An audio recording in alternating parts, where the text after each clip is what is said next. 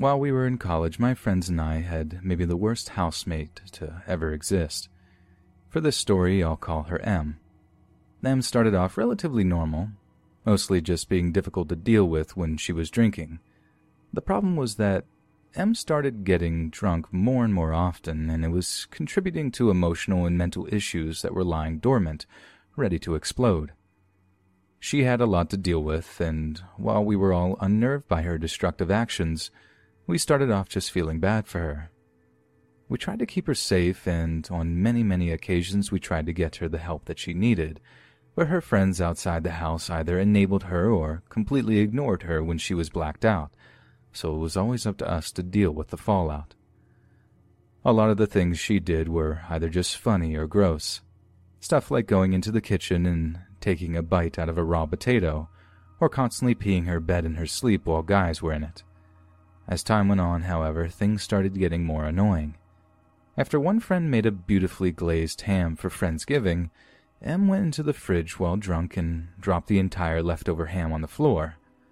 Another time, she threw her pee soaked panties in the corner of the living room and left them there for a week. And then there are the more disturbing things.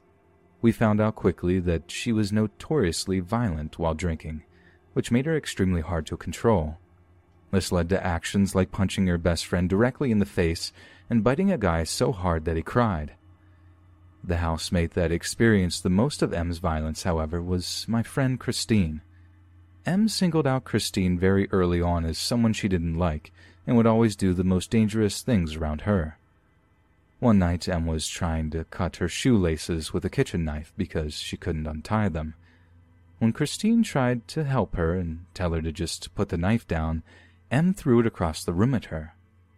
Another time, when it was just M, Christine, and Christine's boyfriend in the house, M tried to set her bed on fire while everyone else was asleep.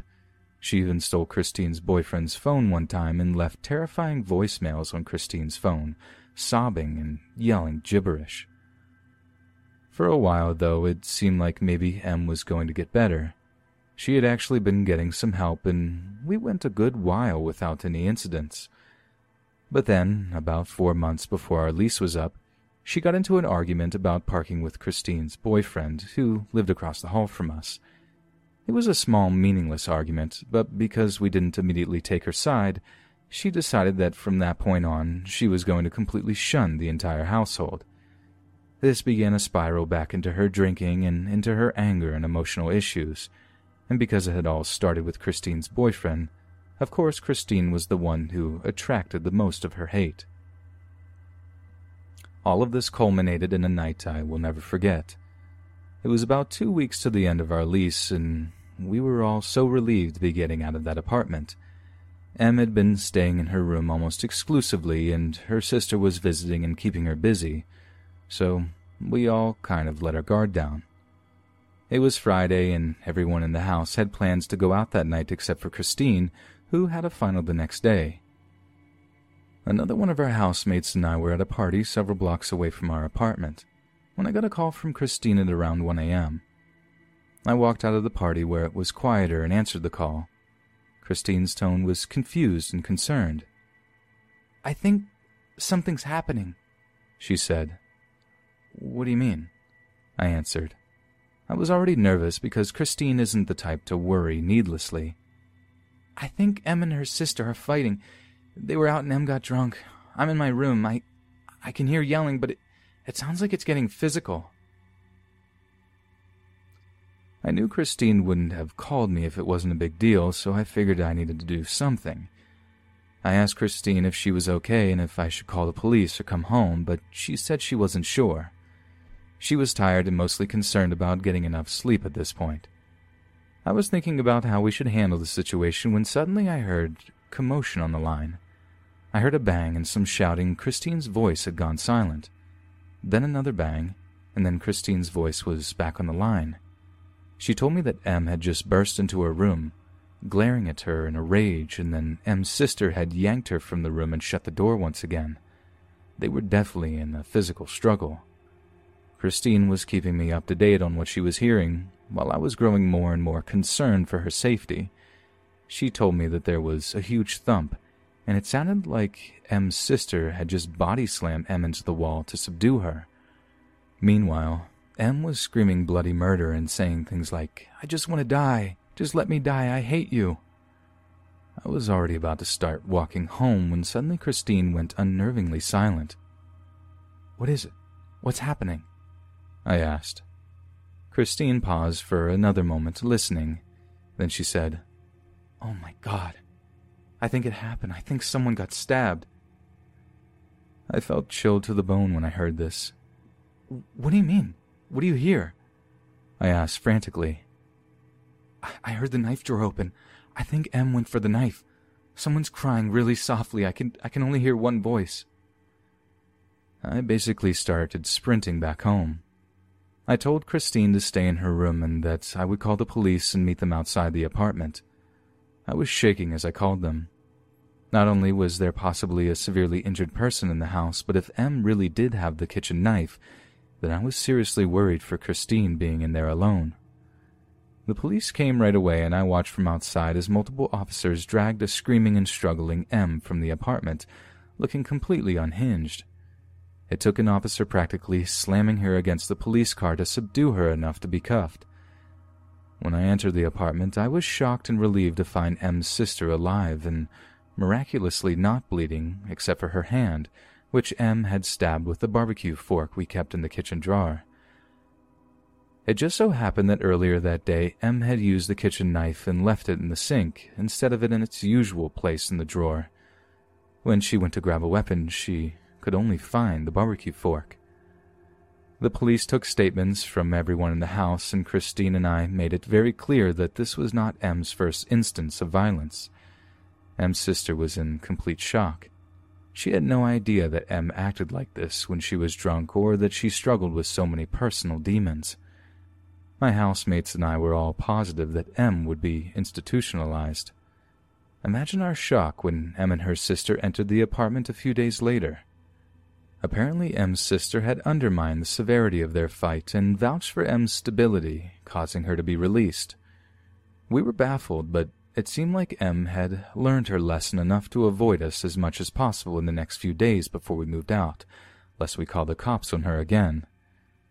We got through the last week without any major incidents, and M moved out a day before the rest of us. Luckily, I had the privilege of never seeing her again.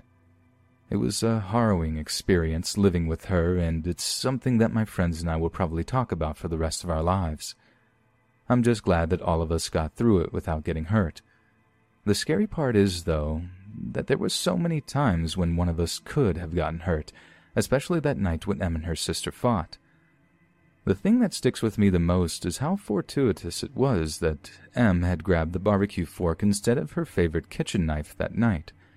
If the knife had been in its usual place in the drawer, I hate to think what might have happened to M's sister or my friend, Christine.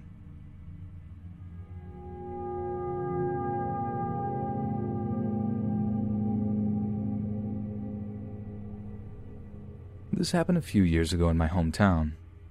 I'm not going to say where to protect the privacy of my best friend, but everyone should be on the lookout for these types of situations as they are growing increasingly more common.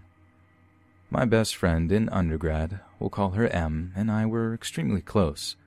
We worked together, had the same degree, had the same hobbies, most of the same classes, the same friend group, and lived very near to each other.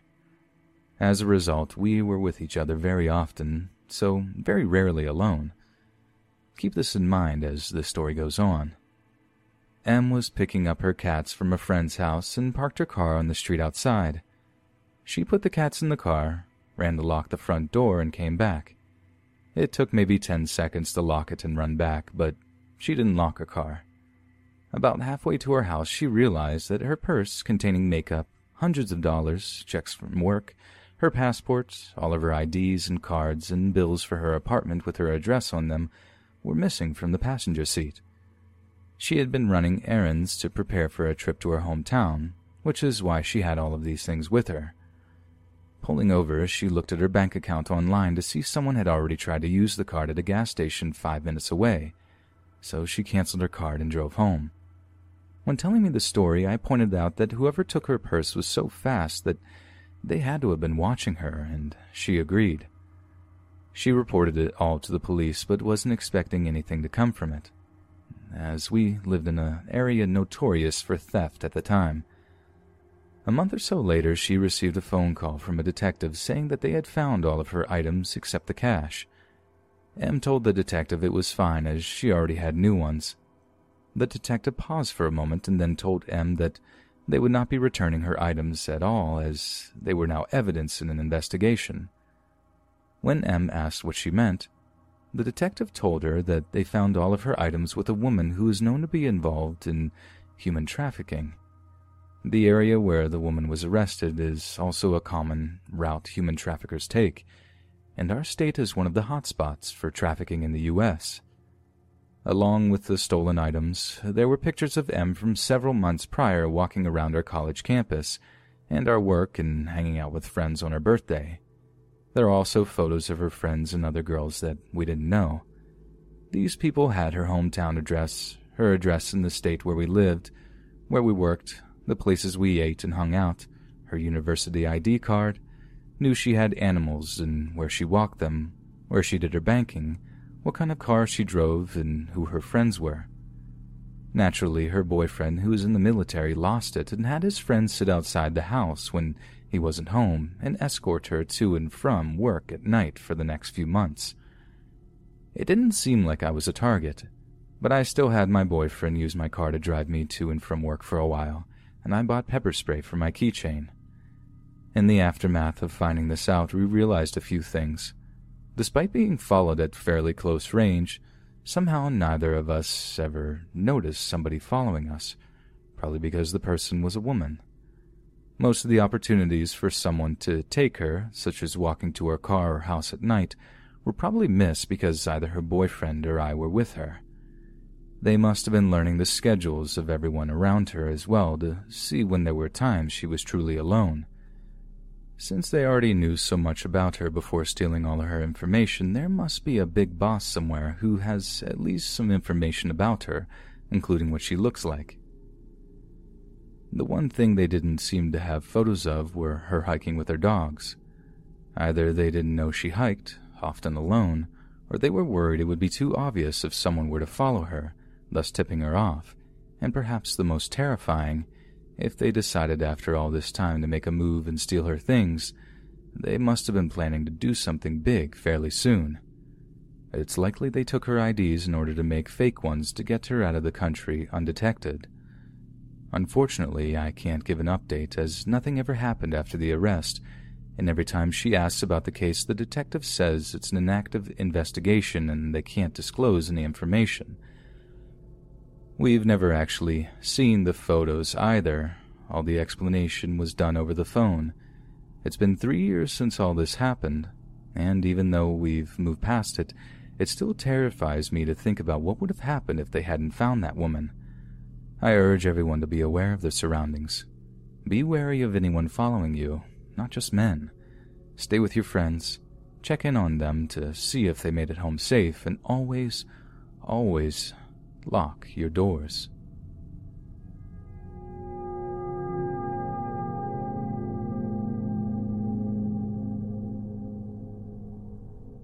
Allow me to give some information about me before we get into the story. I'm a 23 year old woman, and I'm a little alternative looking, I guess. I have long black hair with a bright green fringe. I have my septum and my medusa pierced. I'm heavily tattooed and I dress in a rather gothic fashion. I also live in the middle of nowhere where my house is big and looks like something from a horror movie, but I love it. And now to the story. It's a long one, so please bear with me. This happened when I was 20. I had just moved into a big old spooky house against my parents' wishes as they found the place too creepy, but that is exactly when I bought it. It was classed as a fixer upper house, so I got it for quite cheap. As a moving in present, my parents bought me a beautiful German Shepherd puppy. He was mainly to put my dad's mind at ease with me living out here by myself. He's gorgeous. He's also very special as he is also a chimera. If you don't know what that means, it's when two morphs mold together into one beautiful animal. His dad was a black German Shep, and his mother was a pure white one, so he was split directly down the middle with one black eye and one blue eye. Safe to say, he is my pride and joy, and I love him so much. His name is Cobalt, by the way. I had been living in this house for a few months at the time this happened.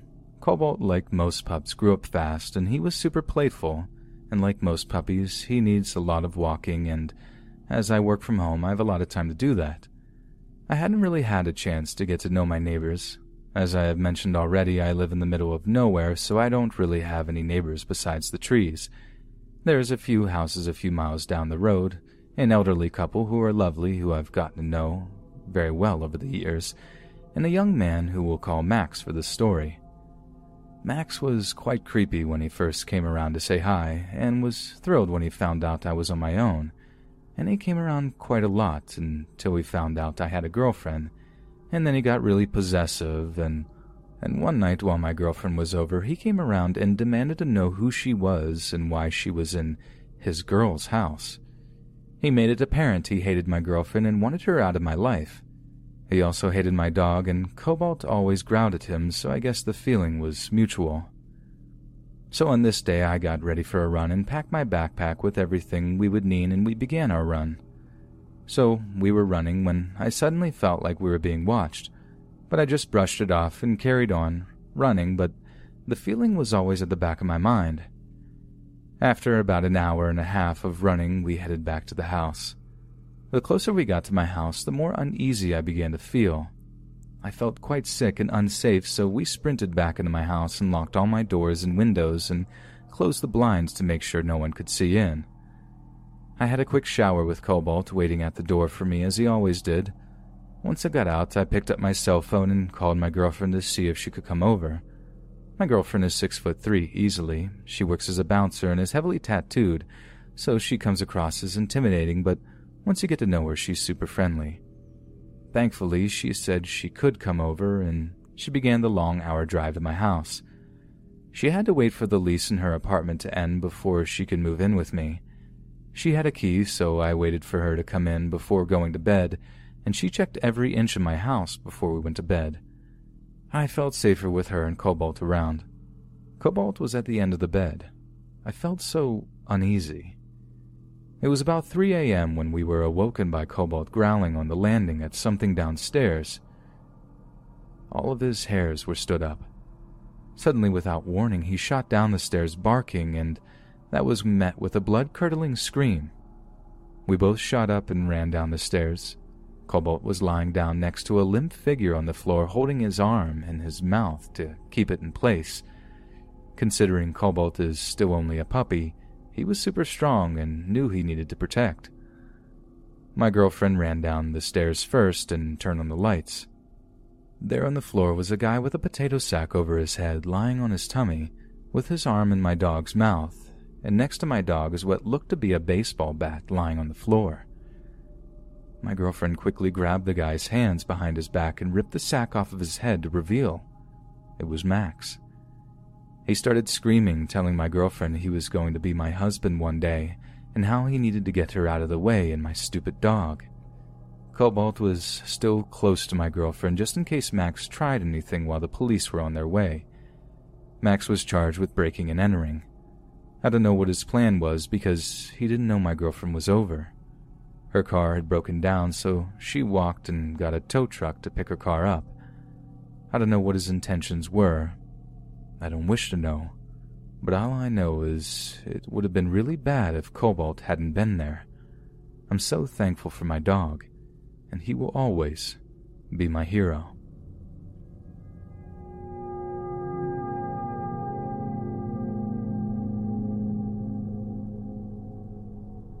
The year was 1977, and I was 14 years old. I used to live with my mom, dad, and my sister in a house. We live in a city called Colares in Brazil. My dad used to work as a construction worker in the city, and he also had a corn farm away from there. The city was small, had a little more than a thousand people. We used to go to the school by morning, and the school was inside the church. We would go out and play with my friends during the afternoon, and we would still be playing until night. There were other small villages around, and the kids from these villages would join us too. It all started mid August. Me and five of my friends were walking in a region we called the beach. The beach was a place somewhat far away from the city, surrounded by woods. We used to go there sometimes. We would start a fire and sit around it to tell each other stories. We had some dogs with us that day. All of a sudden, we started to smell something strange. It was like this weird chemical smell. The dogs then started to bark in the direction of the woods. We all looked at the tree line, trying to see something. Me and one of my friends stood up and we got two big sticks we would leave around the place for emergencies. The dogs got more and more agitated. We then saw some movement in the woods. The dogs ran in the direction of the movement, and before we could do anything, they disappeared in the darkness.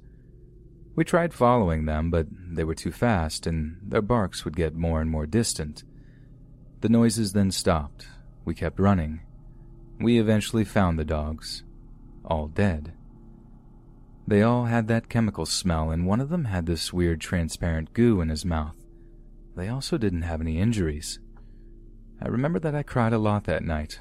One of the dogs was mine, and I really liked him. Some weeks later, everything was normal. I was at my house sleeping. I woke up in the middle of the night. I heard two or three cars accelerating through the road in front of my house. I found it a bit weird, but thought nothing more of it. I went to sleep again. That morning, I got ready for school. As soon as I opened the door, two of my friends were waiting for me. They started telling me what happened during the night. Apparently, one of the villages got attacked by some sort of light. I didn't believe them at first. However, when we went by the only clinic in town, there were more people than usual in front of it. One girl was sitting in front of the clinic crying. We knew that girl. She would sometimes play with us, and she was from another village. We quickly went to her and asked what happened. She then told us a story that gave me goosebumps. Apparently, everything was okay until 11 p.m. The people of her house were at the living room talking. Suddenly, they hear some commotion outside. As they went to see, there were some people pointing at the skies, so they looked up as well.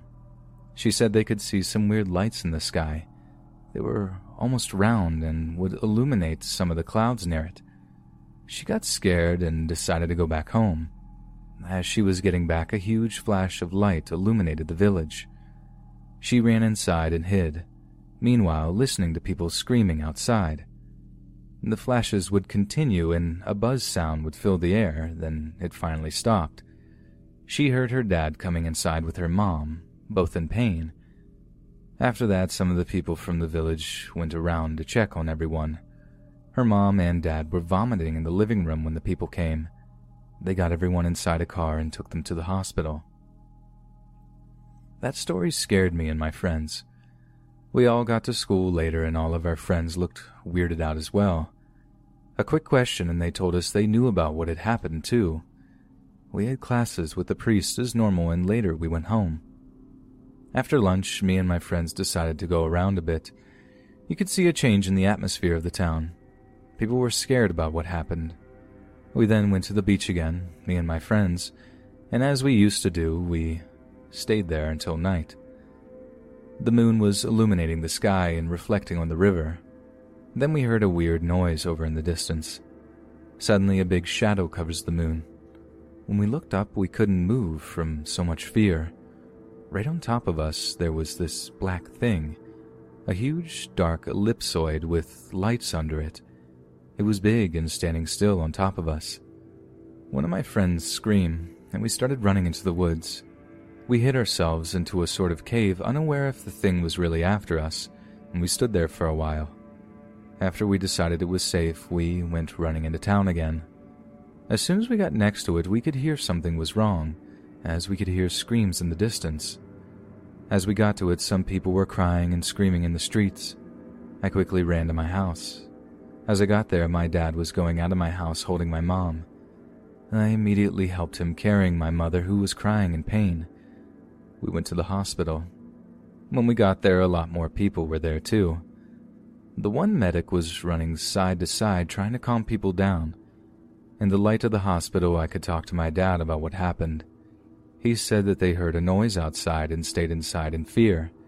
People could see the light in the sky again. When the flashes started, they were inside. Apparently, a flash came from a hole in the roof and got to my mom. Where the flash hit her, there were two needle like holes. The area where the flash just hit was marked and had black marks in it. As more people would come in, I would hear around people talking about the injuries. Apparently, the injuries were almost exact to each other. Even the people who got totally exposed by the flashes, all they had were two needle like holes and some black marks. When it was finally dawn, my father gathered some friends and they went to the mayor's house. It was at this point in the hospital that I heard the name for the first time.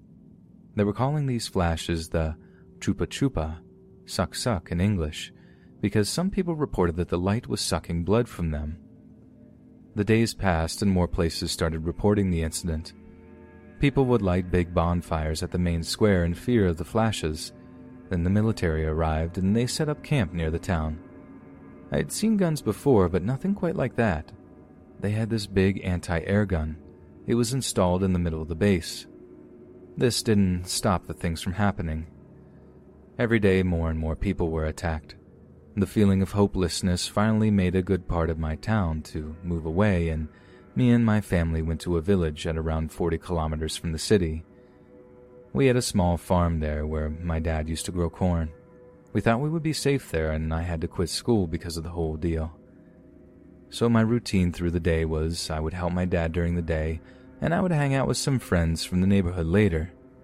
Things were pretty calm for a week, until one day, when the lights came, I was at home with my parents and we had to hide from the flashes under a big table in the kitchen.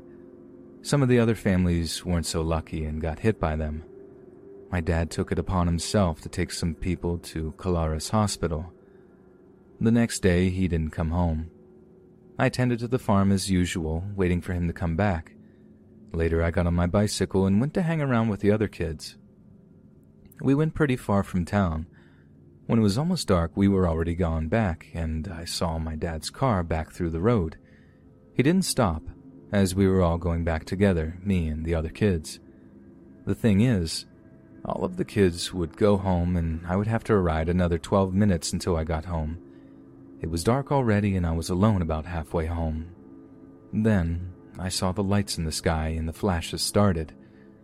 This time, as I was riding my bicycle, I didn't have a single space to hide from the flashes. As soon as the first flash hit me, I fell to the ground, paralyzed. I couldn't move nor scream, and I felt the pain of the flashes scorching my skin. When the light stopped, I got up.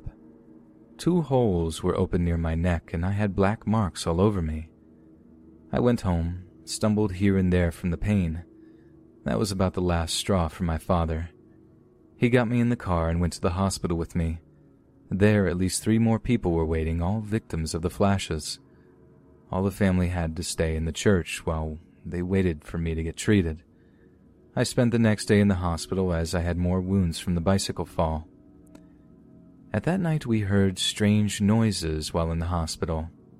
It all started with a weird buzz. I recognized it from that day at the beach and started crying. Suddenly, another noise a helicopter. It went by the city really fast. Sometime later, a loud noise. I never heard an anti air gun before, but from the noise, I knew it was that thing firing at something. Then everything got quiet. We went back to the farm the next day. We could see the remaining people of the town were all on edge for what happened the other day. At this point, it was at the end of February. About a week later, the military went back to the capital. For some time in the next months, we would still see the lights, but the flashes that used to hurt us were gone. The town went back to normal then. So I grew up in this town, and in 1989 my dad passed away. I then went to live in the corn farm, and the small house we had there. The house wasn't big, but it had everything I needed. I used to tend to the crops during the day and made a chicken coop. One night I was almost asleep, but suddenly the dogs started barking outside. I had these big dogs for protection, I stood up from my bed, got my gun, and went to check outside. I could hear something moving on the cornfield. As I got outside, I started to smell something weird a chemical smell. I stood outside in the front door looking at the movement in the cornfield. Something then blocks the light of the moon. I look up. I see the same black shape I had seen years ago. When I look back down again, I could see a thing. A small humanoid figure, thin, about one and a half meters tall. It had brownish pale skin, a big head, big bulgy black eyes. When I looked at it, I felt a strong headache. I twisted myself and managed to get inside my house and close the door. I was so scared I even ended up peeing myself. I then sat at the corner of the living room, gun pointed at the door. The dogs kept barking outside. I saw shadows passing in the front of the window, but I refused to look at them. I stood there until I could see the light of the moon again and the smell disappeared. I got up, ran to my car, and drove all the way to my sister's house at the Capital. I went back there to get my stuff, but I would never live near that region again. A friend of mine still lives there. He says that from time to time, he can still see the lights in the sky.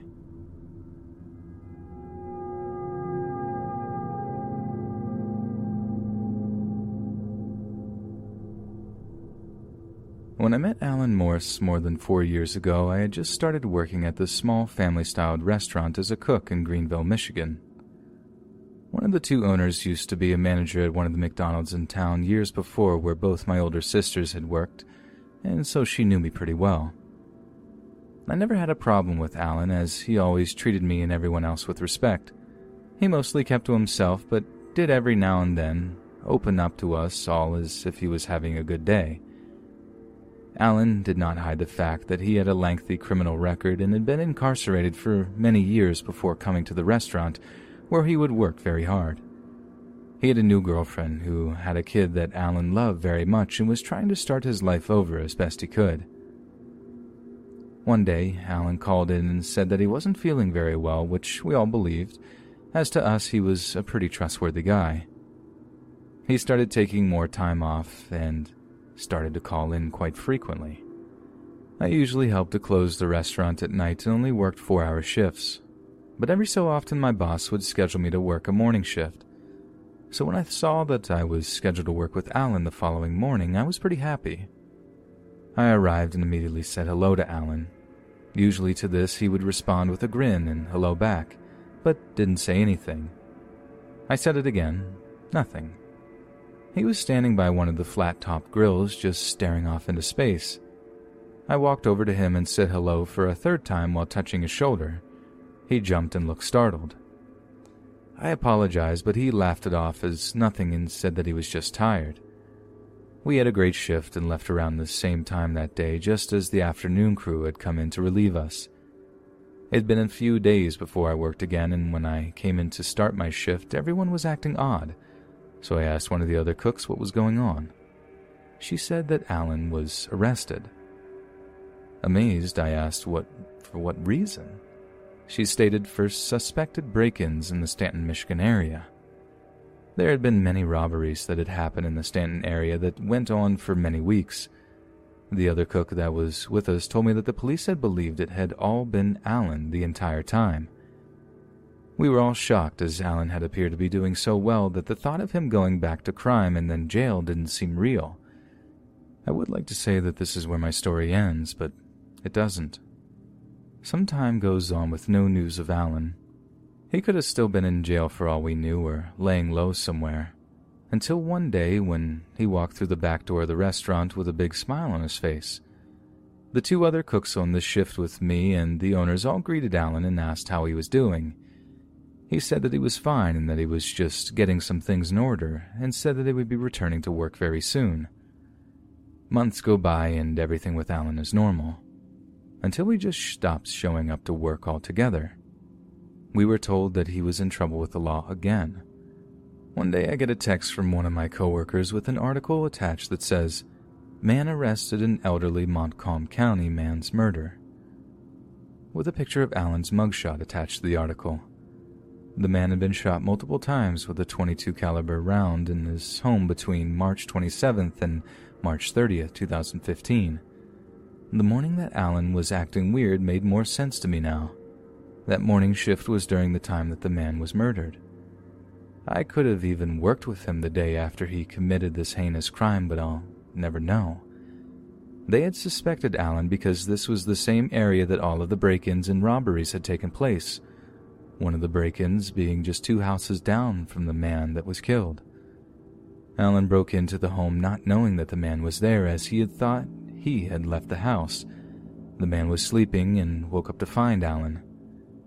I am sure Alan ended the man's life because he didn't want the cops called and the break in reported. When the man was found, the police noted that there were several missing firearms from the house and his cell phone had been taken as well. Alan was convicted of murder of an 80 year old Dale Nelson and was sentenced to 26 to 75 years behind bars. It was later found out that Alan stored many of the belongings he stole not only from Dale Nelson's house but others as well, in the shed that was owned by the restaurant that we had worked at together. The shed was on the other side of the parking lot and rarely used, so it was a good hiding place. Alan was also in possession of owning some lewd child pictures and the tools that he had used to break into the house. It goes to show you that you never truly know who you were working with.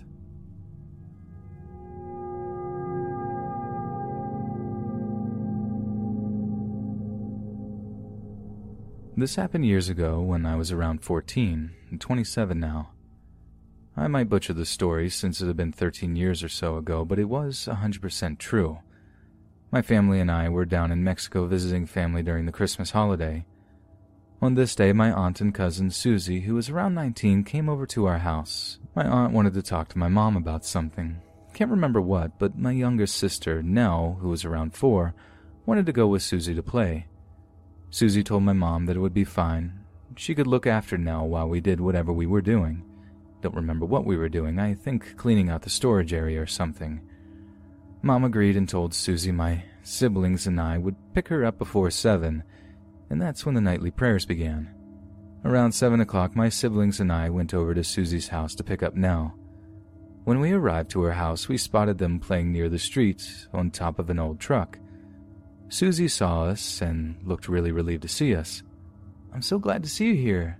Craziest thing happened, Susie told us. What happened, and why were you outside? Lynn, my eldest sister, asked her. Soon Susie told us what happened.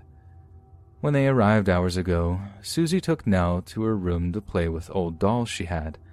They were having fun and everything was going great, until Nell shushed Susie. Why are you shushing me? Susie whispered. Carrie's over there, and she isn't happy. Nell whispered, pointing at Susie's closet.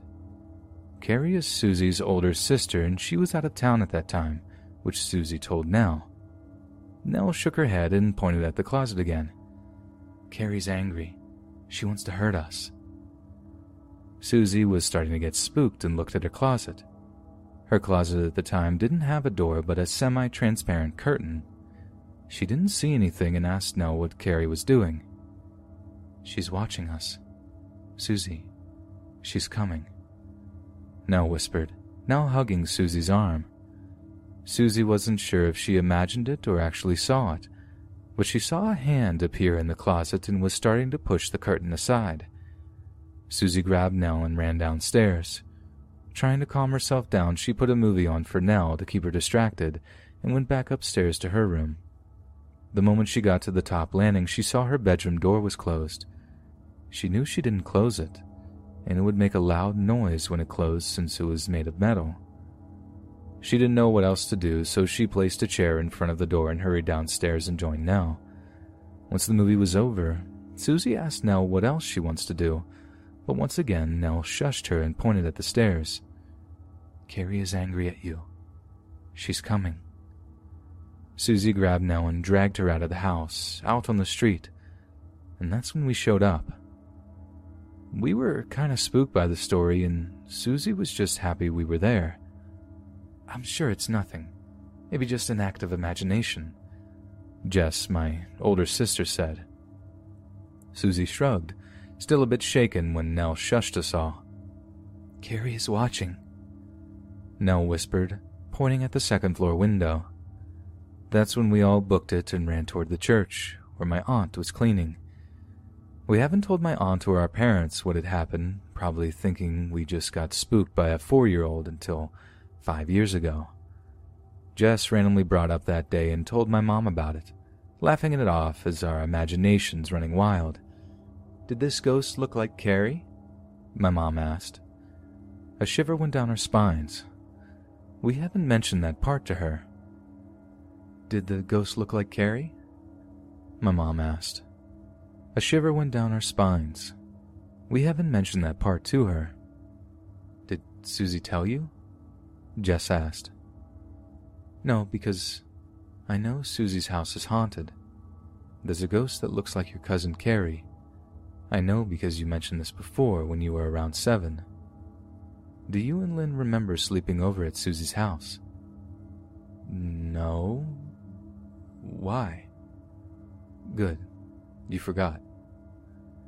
Was all my mom said and left it at that.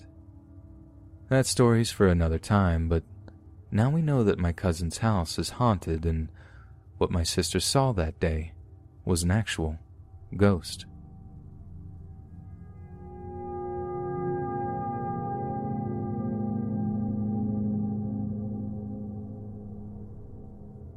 I live in a neighborhood. Well, it's more of a highway with houses at the side of the road. I wouldn't recommend walking since there's no sidewalks. I wish I gave myself that warning two years ago. I had some friends with me at the time, a boy and two girls. Let's call the boy Dan, and the girl will be called Sarah, and girl two will be called Hazel. We decided to make our little squad of explorers exploring forests and abandoned structures and such. Today is our first exploration, an abandoned house just at the very end of the neighborhood, so we start walking. We avoid the road by walking on the tall grass, which is very unpleasant, causing us to walk on the edge of the road. We reached the house. I looked up the house a year after, and it was built in the 1940s, owned by a man who abandoned it after having to live in the nursing home. This was the 80s, though, and the house had been left alone since. We were outside for a little while, and Dan says we should go inside. I was excited, but Sarah was not very happy. She sat on the moldy wood staircase and had to process everything before she went in. I can't blame her. What if there were squatters inside about to ambush us? We decided to check out the well. It was a stone round well which looked kind of like the well in the ring. There was a piece of old wood covering the top, and Dan decided to be super reckless and stomped on the wood like a maniac. His leg fell through the small opening, and if he would have fell in, we would have been in big trouble. He lifted his leg out of the opening and acted like nothing just happened. I couldn't imagine. He almost fell down a well with what I saw were sharp rocks at the bottom and he just brushed it off. Anyways, we got a little carried away and started throwing random stuff down the well figurines, rocks, fake flower pots, etc. We went inside the house. When we went inside, a very strong odor emitted from the door. It didn't just smell like old house, it smelled like a plumbing accident. It was very gross, but smells aside, we came across a bunch of weird things clothes packed in a freezer, a fireplace with dolls inside, an upside down table kind of looked like an art museum. We were very happy to find lots of vintage things inside of every cabinet and drawer. Things started to get kind of eerie. We entered the bedroom and the roof was caved in. Clothes with stains everywhere, and worst of all, a black ooze was lined across the ceiling. I was going to vomit at this point. We also heard some distinct chewing sound. We left the room and we froze. We saw a shadow at the corner of the door, but it was fast. It bolted back into the room it came from. We heard a huff, followed by a cough, which was enough for us to leave the house. But as the dumb kids we were, we stayed at the premises. A man who wore a scruffy looking shirt with torn gym shorts opened the front door. We froze in shock. Who was there and how didn't we notice him? The mood turned from scary to horrific as he lifts his arm to reveal a chunk of raw meat of where his skin used to be, with the blood still dripping from it. We heard a neighbor shout, Get out of here! And we run for it. I haven't told my parents, but we'll plan to in the future. I don't want to be lectured at again for doing things that could have got me hurt, or hurt the people around me. I haven't heard anything about that house ever since, and I can't imagine what he would have done to us if we were caught.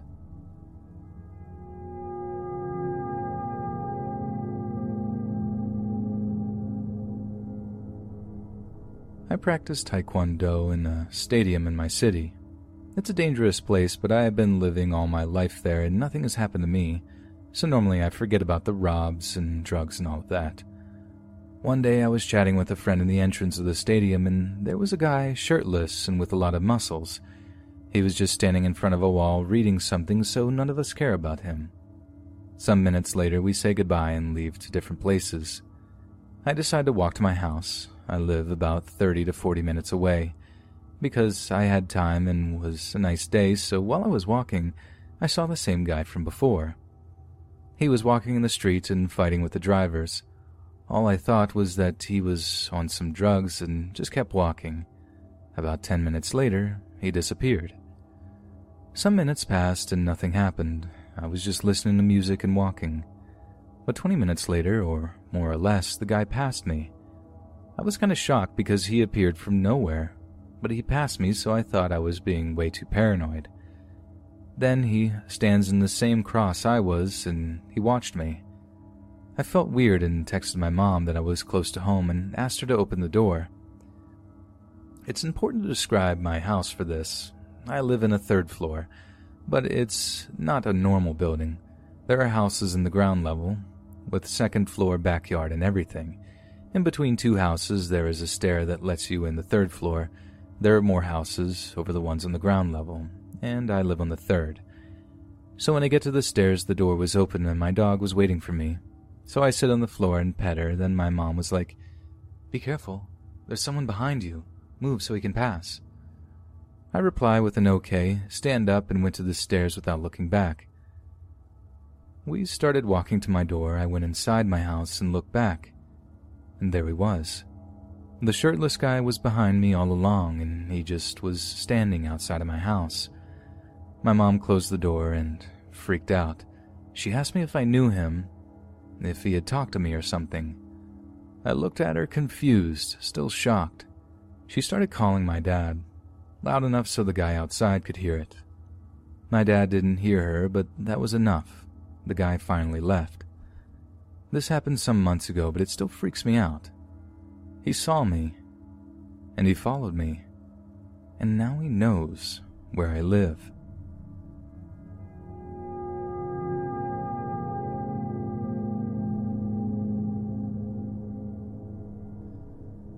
This took place between 2014 and 2015 when I was renting a small two bedroom house with my now ex girlfriend in a fairly up and coming city in the UK. The house was in a quiet suburban neighborhood. It was small and was laid out so that the kitchen and living room were open plan. There was no space for a dining room, but there was just about enough space under the stairs for a four person table. The neighborhood was only about 13 years old, and there is a beautiful park outside the front of the house with a nice open field where people would walk their dogs, jog, and have picnics. I didn't get any unsettling feelings about the house, nor did I feel that there was anything off. I'm usually sensitive towards these things. When I was younger, I used to see and hear things I couldn't explain. A man praying at the foot of my bed, a woman whispering my name while I laid in bed, but as I got older, these occurrences became more and more rare until they stopped altogether. Now, I don't get anything more than a feeling of being watched or a cold air wash over me.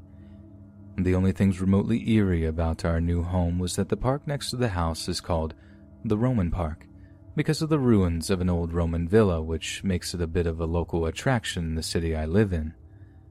After the first few months of moving in, everything was great. My girlfriend and I would get home, make dinner, watch TV, and go to bed. We had two cats who would often wake us up in the middle of the night because, as anyone with cats will tell you, cats only want your attention when you're not giving it to them. They would walk on our faces, knock things over, jump on the bed, and run up and down the stairs. It was almost comforting to know that they were there. Sometimes they would stand in the bedroom doorway and meow at us until we woke up. This is how they told us that they wanted to go outside. We didn't have a cat flap, so we had to let them in and out. One night, my girlfriend and I are watching TV when out of the corner of my eye to the left, I see something moving on the stairs. I turn to look and there is nothing there. I ignore it, thinking maybe it was a trick of the mind, but it happens again. I keep my attention focused on the stairs, trying to work out what caught my attention when my girlfriend says, Did you also see that? Yeah, I said. It looked like someone was standing there. We get a little bit freaked out, and even more so when we realize that the cats are both fixated on the stairs as well. This is a little weird, and I get a bit creeped out, but we kind of shrug it off and carry on with the movie. A few nights go by, and the same thing happens again. This time, my girlfriend and I turn our heads at exactly the same time. It looks like someone in a white dress, my girlfriend said to me. Instantly, I get goosebumps because now I know we saw the same thing. This becomes more and more frequent, and we decide that maybe we should try to ignore it or keep looking forward, but pay attention to what we see out of the corner of our eyes.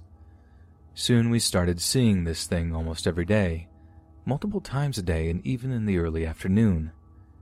In an effort to relieve our fears, we turn it into a bit of a joke. Our back door was a sliding door with small vents at the top. When the wind blew in a very particular direction and came in through the vents, they made a noise similar to a kazoo. We started referring this as a lonely party ghost, and that was the name we gave to the thing we kept seeing on the stairs. Anytime something went missing, lonely party ghosts, a weird unexplainable noise, lonely party ghosts. This helped us feel better, but I don't think it helped with whatever was in our house. As time went on, I would wake up in a sweat with my girlfriend standing on the other side of the room, lights on, looking absolutely terrified. When I asked her what was wrong, she told me I had been screaming. I'm usually a light sleeper, and I had never had an issue with night terrors or sleep talking, so this was very unusual for me. It started to become regular. I'd wake up, my girlfriend would have the light on, and she would tell me that I had been screaming bloody murder. I woke myself up once from screaming, but I couldn't remember what I had been dreaming about. As the screaming got worse, so did the frequency of Lonely Party Ghost's appearances. It started becoming clearer and more vivid. What started as a blur in the corner of our eyes had now become a fully formed figure that would stand in the doorway of our bedroom at night. When this first happened, I thought I was imagining it. Some sort of half asleep dream spilling into the real world, except it stayed there, motionless, staring at us long after I was fully lucid. As you can imagine, this woke me up bloody quickly, but even in my wide awake state, it was still there. More weird things happened after that. My girlfriend woke me up because I had punched her in my sleep. I would wake up screaming, drenched in sweat. I would hear walking in the house and things being knocked over. My girlfriend heard it too, and it was keeping us awake. She then said to me, Please put the cats outside, but when I went to look for them, they were nowhere. I opened the curtains which were covering the back sliding door, and there they were, sitting on the outside deck waiting to be let in. This sent chills down my arms, and I ran upstairs to tell her that they had been outside the whole time. The figure in the doorway started showing up more often, and no matter how many times we closed the bedroom door, it would slowly swing open. More often than not, it would be the cats, as the door lock wouldn't latch when you closed it, and all you had to do was give it a push to open it without turning the doorknob. Toward the end of our tenancy, my girlfriend wakes me up gently in the middle of the night by nudging me and whispering my name. I ask her what's wrong, and she tells me she thinks there's someone downstairs. We had made it a routine to leave the cats out at night, so we knew that any noises in the house were not caused by them. I don't know if that made us feel better or worse, but as we lay there in the dark and listened to someone going through our kitchen drawers, we were frozen in fear. I feel that it's my responsibility as the man of the house to go and investigate any potential burglary, so after taking a deep breath and mustering all the courage I could find, I go out of bed and tiptoed to the top of the stairs. I heard the noises getting louder as I approached. It sounded like someone had climbed through the kitchen window, over the sink and was now going through our cupboards. Had I left the window open? We often did this when we were cooking to let some of the heat out of the house, but we always made sure that they were closed when we went to bed. I had an idea to take my phone and record video with a flashlight on it just in case I was attacked or hurt. That way, my potential murderer would be caught on film. I took a step down the stairs, stopping and looking through the banister at the living room. The noises continued. I took another step. There was a creak as the wood beneath my foot took my weight. The noises stopped for a brief second before continuing. They were going through the glass cupboard now. I could hear the clicking of glasses being knocked against each other. I took a few more steps down and shone my phone's flashlight into the kitchen and the noises stopped.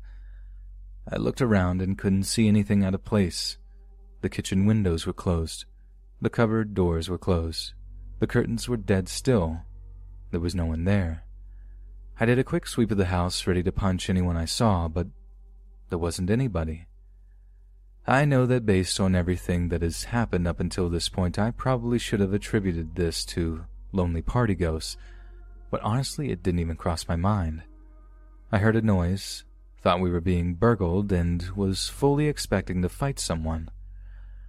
I checked that all the windows and doors were locked, checked everywhere that someone could potentially hide, but I found nothing. My adrenaline was pumping so hard that I could hear my heart beating in my ears. I let out a short sigh of relief and went to the back door to let the cats in, but just then I noticed something on my phone screen a bright light shining from the other side of the room. I looked at my phone, confused by what I was seeing. I looked up and couldn't see any light at all. The area where the light was coming from was a blank wall. When I looked back at my phone, it was still there, it was like an LED was being pointed at my phone. I've seen dust on camera, and while it can be reflective, this was not reflecting light. It was emitting it. It started to drift closer and closer to me, getting bigger and brighter, but I could still not see it with my naked eyes. Finally, it got within a few inches of my phone, hovered there for about five seconds before then drifting toward the kitchen and disappeared. I know that it wasn't a dust particle, I have seen that enough times to know that they don't emit light like that, nor do they drift so smoothly and with such purpose.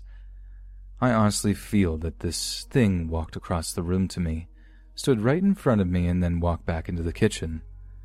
I let the cats in and went upstairs to show my girlfriend the video. She was in shock when I showed her and explained what had happened, and I had shown a few people the video who all thought it was weird. Unfortunately, I have since lost the video, but I will never forget how big and bright that light was. We weren't in the house for much longer after that, but nothing too exciting happened really. We still heard noises, still saw things out of the corner of our eyes, and I'd wake up with scratches on my back. The house we moved into didn't have anything unusual happen, and it was a relief to live somewhere where I didn't constantly feel eyes on me. Do you think that a new house can be haunted if it's on old land? What do you think was in my house? Why did we see a woman in a dress on the stairs but a shadow in the doorway? I'd love to hear your thoughts.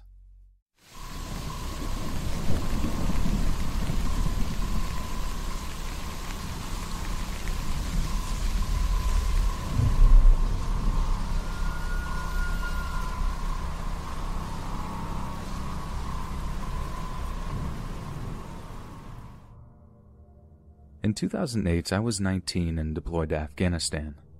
I was at a small post in the southern area of the country. It was very mountainous and not very populated. We had men who weren't in uniform coming in and out several times a week, never staying for more than two days. We were all pretty positive they were special forces of some sort or maybe CIA contractors. They didn't have much interaction with any of us pretty much ever. They stayed in their own groups. There were a lot of rumors going around that they were doing some kind of psychological warfare things, like ambushing and killing all but one in the dark, butchering corpses and leaving them in front of suspected villages, burning things down, just, you know, crazy things to mess with people. Well, about my third week at this posting, we were told in the morning they wanted us to check in on a village not too far from us. They had been complaining about us killing goats and skinning them which really wasn't that uncommon, We had complained all the time to try to get money and other things from us in repayment. Then we had a report of a patrol in the area see a bunch of women and children carrying a lot of things rushing away from the area. Kind of suspicious activity. The next morning we set out before the sun was all the way up. The village was a little less than an hour drive from us. The whole area was pretty flat in a valley most of the way there, but about two kilometers from the village you have to take a small dirt single track road up the mountain. The entire village was on top of a small mountain, but in like a big bowl. It was just maybe a dozen small walled off houses and sheds, no more than 40 people lived there. Well, as we sped up and approached the village, our comms freaked out. All we heard was static, but four of us heard voices. They all said it was like a hundred people were all talking at once. You could hear it, but couldn't quite make out what was being said. That lasted for about a minute. The other group radioed us and said that three of the six of them had heard clinking metal and a harsh, loud scream, a wet, gurgling scream. Then, mid scream, it just cuts off and went silent. We radioed back and reported what had happened. We were told to continue on, our radios are encrypted. There was next to no way anyone could have gotten into them. Not even five minutes later, it happened again, but this time to more than half of us. We heard people talking while breathing heavily like they were running. So many voices all at once. Like had to rip my headset off and helmet off like many of the others. It was bad. We were out in the open, all in a panic. We reported it again, but one guy said he heard what was kind of like Farsi or a Persian language.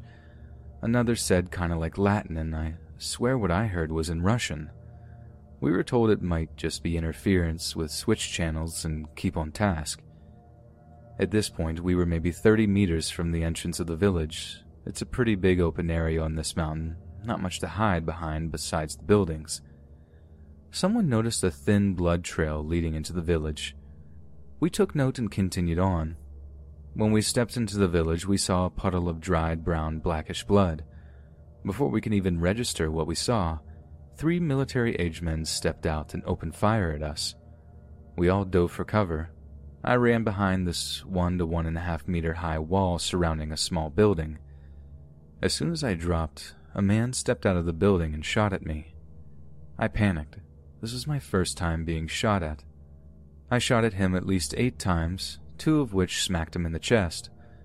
Someone from the other side of the wall on a building was firing at me, so I ran to hide behind the building the man just came out of. I took cover next to the man, listening to his gurgling, heavy last breaths. After all was said and done, we had reinforcements arrive. We put down eight men and wounded two more. Nothing on our side. While everyone was taking the required pictures and whatnot, an army patrol came by with four of the women from the village. They said they found them hiding in a nearby town begging for help. They had to pretty much carry the women back as they refused to return. We split the women up and began to question them. They admitted the men were gathering and getting things together to attack a patrol. Someone had promised them a great reward. But they were crying, all terrified to be back. Our interpreter asked them what, what had them so shaken. Is it because of the fight? They said the morning before, as the sun was coming up, they saw what looked like a bloody man walking up.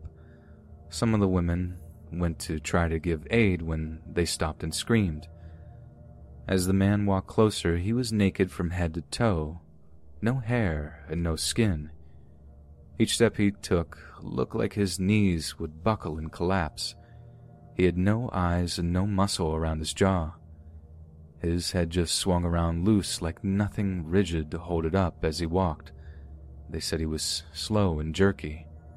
They could hear him breathing. He was wet and heavy like he was drowning. The men hearing the women scream and run grabbed some weapons. Some were muskets, some tools. As he walked closer, they saw his belly was slit and things were just swimming from his gut. The men began to fire at him. The thing didn't notice, didn't even flinch, and chunks of him were ripped off. We finally stopped when the men were reloading and opened his arms like he was going to hug someone and screamed, screamed so loud they had to cry. The men closest to him began to bleed from their eyes and ears and finally collapsed. The next thing they knew, he was gone, just vanished into a light red mist. The men who fell were gone too. Not a trace. No footprints or anything, just the trail of blood into the village. We all kind of looked at each other like, that's nonsense, no way. We kind of ignored it and continued on with documenting and cleaning up. After several hours, we were leaving. I was in front with six other men. We were all talking about the radio thing when one of us just stopped and yelled for us to drop. We all listened and spread out, dropping low. There we were, out in the wide open and empty, nothing to hide behind. But there in the middle of the dirt tracks was a horse with its legs cut off, flush at the joints, with its head twisted upside down. Something was sticking out of its belly, and it has something carved into its skin. We thought it was an IED, so we went through the standard processes and cleared the area. When we were sure all was well, we finally approached it. It has a one meter long shard of a broken mirror stuck in its side, Arabic letters carved into it. The half of the horse facing away from us was skinned, so cleanly there wasn't a drop of blood or a cut into the meat. We asked our interpreter what the Arabic word said. He said it isn't Arabic, but kind of like Farsi, but not at the same time. He said he thought it said, Look, look, don't look. We were all freaked out. We went back and reported everything. Our CO listened to the entire story, and after a long silence that felt like half an hour, said, It is nothing. Exhaustion and stress from your first engagement. Be careful who you tell. People will be begging to question your mental fitness. Later, when some of us went to shower, there was yelling. The guys who were out there with us said they saw that their faces had no skin in the mirror. We calmed them down and moved them out so we could shower. I was the first one done and went to shave when I saw a red, skinless person in the corner of the mirror. That was 11 years ago yesterday. I still sometimes see him in the mirror. In my bathroom, I don't have a mirror at all. I go to a barber once a week to shave me. The last time I shaved myself, my daughter was in watching me when I saw the man in the corner of my eye right next to her. She saw him in the mirror too and ran off screaming. What makes this all crazy is that in that deployment, three of us from the day were killed in an IED, two were critically injured in another. Our interpreter was killed with his family in his home. Four killed themselves within three years of returning home. That's eight dead and two injured, just like the villagers. I've only told maybe a dozen people about this. Only one or two believed me. I can't find anything like this anywhere in the world. I know the area had a lot of history, like the Russians had a base where we had ours in the 80s. Some say Alexander the Great marched his army in that valley too. I don't know what to think of it, and I need to know more about it. It's been bugging me for years.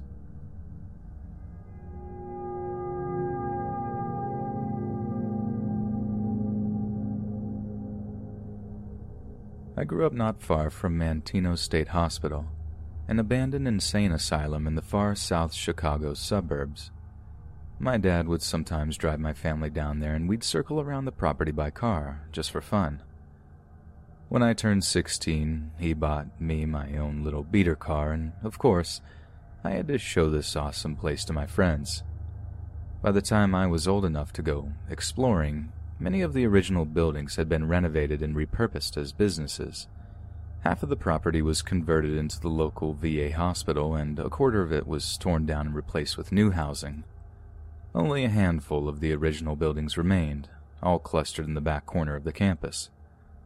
One summer day, I took friends A, B, and C to go check it out. We brought our cameras and went with the intent to go inside and explore it.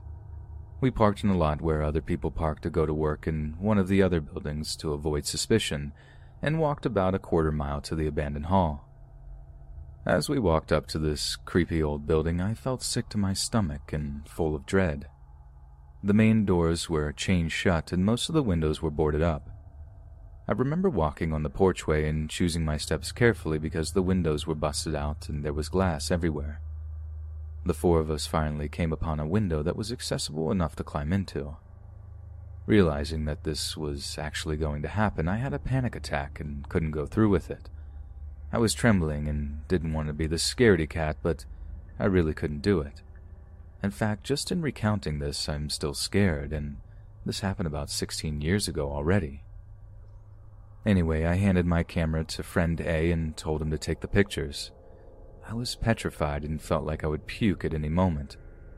Friend B and I walked back to the car in silence. I had a cigarette in the car while we waited for friends A and C to come back. My nerves calmed quickly enough. Friend B confessed that she was scared too and was glad I said something so she didn't have to go in. Soon enough, our other two friends came running back to the car at full speed. We heard their footsteps pounding on the asphalt and quickly unlocked the doors. I started the car up and we were off in an instant. I assumed that the cops had arrived, so I sped out of the campus and into town, hoping to blend into normal traffic. I asked them what had happened and if the cops were called, and they said no. Both friends who had gone into the building said that they heard voices both of them said they saw a hand curl around the frame of a big metal corridor door and heard it slam shut with an impressive echo. Both of them testified that they heard someone crying, saying, Where am I? At some point, they got too frightened to continue and just decided to bolt. I was spooked. Friend A, who had taken my camera, was eerily quiet. Friend C showed me that he had found a newspaper from 1979 on the floor and he had taken it as a souvenir. I, being the more superstitious type, demanded he get rid of it. I didn't want any potentially haunted objects in my car, so he tossed it out the window without too much coercion. It took us about 45 minutes to drive home, and since we were kind of shook, we decided to go to Denny's and rehash the experience. During the ride back, friend A fell asleep. This didn't concern me much at the time, but became an important factor to remember later on. We got to Denny's, and friends B and C went in ahead. I woke up friend A and asked him what happened. Why did they run? He said, We saw someone sitting at the end of a hallway, cross legged on the floor. It was a man, and he was crying, kind of rocking back and forth. He also explained that he thinks the entity used his energy to manifest and that was why he was feeling so drained and fell asleep on the way back. We had a late dinner and then I drove everyone home afterwards. After I dropped my last friend off and was going back to my house, I distinctly felt someone pressing their knees into the back of the driver's seat. It's a familiar feeling if you take the bus in high school. Lots of people prop their knees up on the seat, and the feeling is unmistakable. I yelped and sat straight up so my back wasn't touching my chair and drove home faster. The very next day, I pick up my cousin to go see a movie together. She blurted out to me that she thought she saw someone in my back seat. I was immediately horrified as I hadn't confided in her the events from the night before.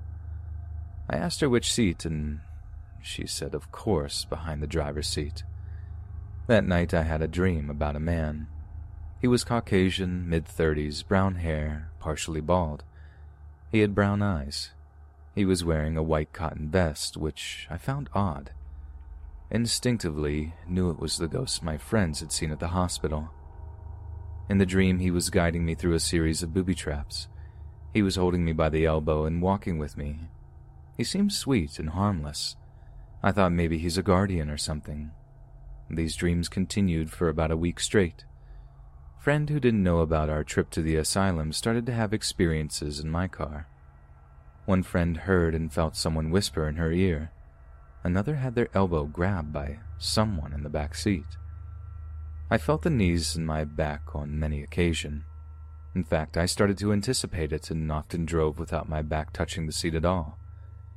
One time I felt like someone was shaking my seat while I was driving, like hands on either side of the chair and just violently shaking.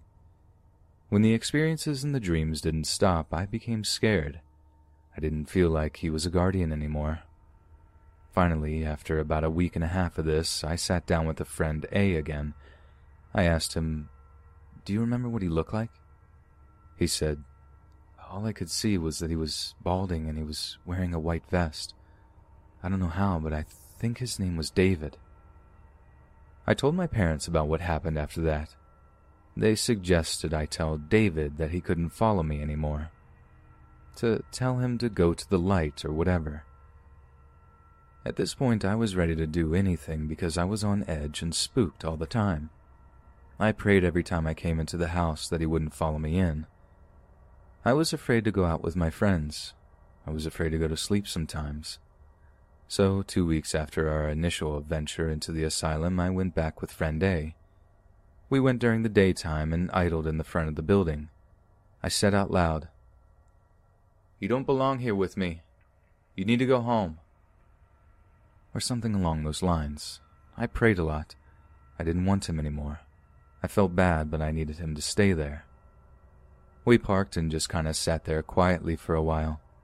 I think friend A and I were just saying goodbye, severing ties, I don't know, but it felt sad. While we were parked, I did hear doors slamming inside the building. At one point, I heard someone laughing, too. I envisioned him leaving me in my car. I told him he could never follow me again. He needed to go, to move on. We left the hospital that day and didn't go back for many years, and I never dreamt of him again. I've never told anyone the full story for two reasons. One being that it sounds a little bit ridiculous, and two because I am afraid that thinking about him too much will send some sort of psychic beacon out to attract him or other spirits back to me, when that's the total opposite of what I want.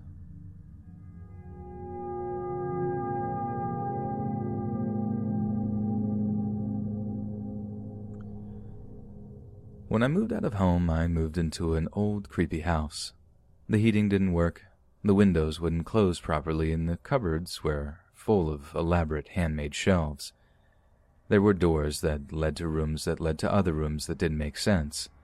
The house just didn't seem to have a normal layout. But the creepiest room was the laundry. It was a large square room with white tiles with a drain in the middle. Just think of a location inspired by Saw. When you walk into this room, it had three steps down to the floor. On the right was a sink and two doors, one for a shower and the other for the toilet. Straight ahead was the door to the garage, and next to it on the left, the cupboard under the stairs. This cupboard was freezing cold, but it was completely cement and brick.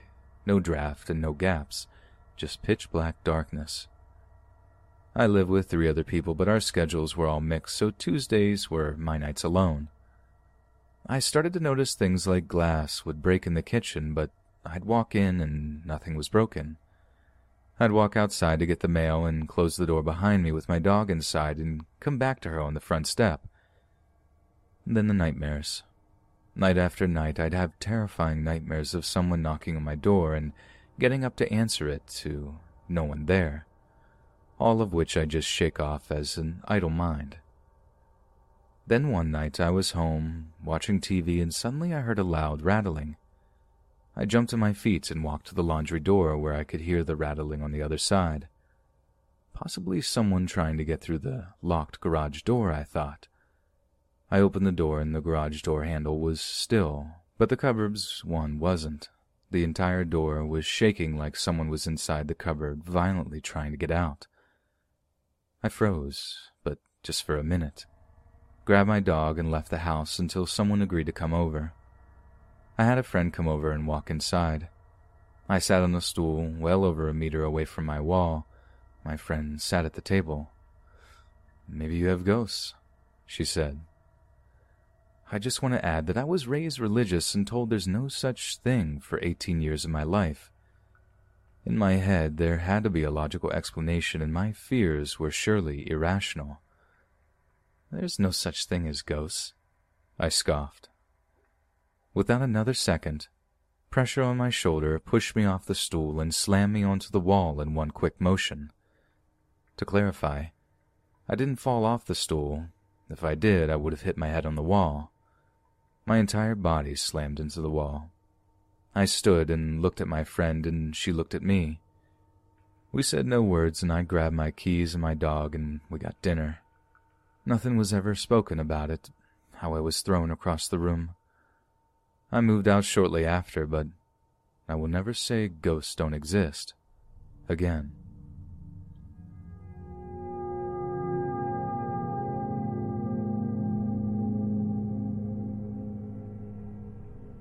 Not even half an hour ago, I just had one of the freakiest paranormal experiences I've had in a while. To give you some backstory, I live in an apartment attached to a funeral home. I'm a mortuary science student, and I work for this funeral home to get experience while I'm in school to be a mortician. The funeral home happened to have a vacant apartment set privately in the back that I couldn't possibly turn down, as I moved away from home for this school and I needed an inexpensive place to live. Since the day I moved in, I've been having notable paranormal experiences.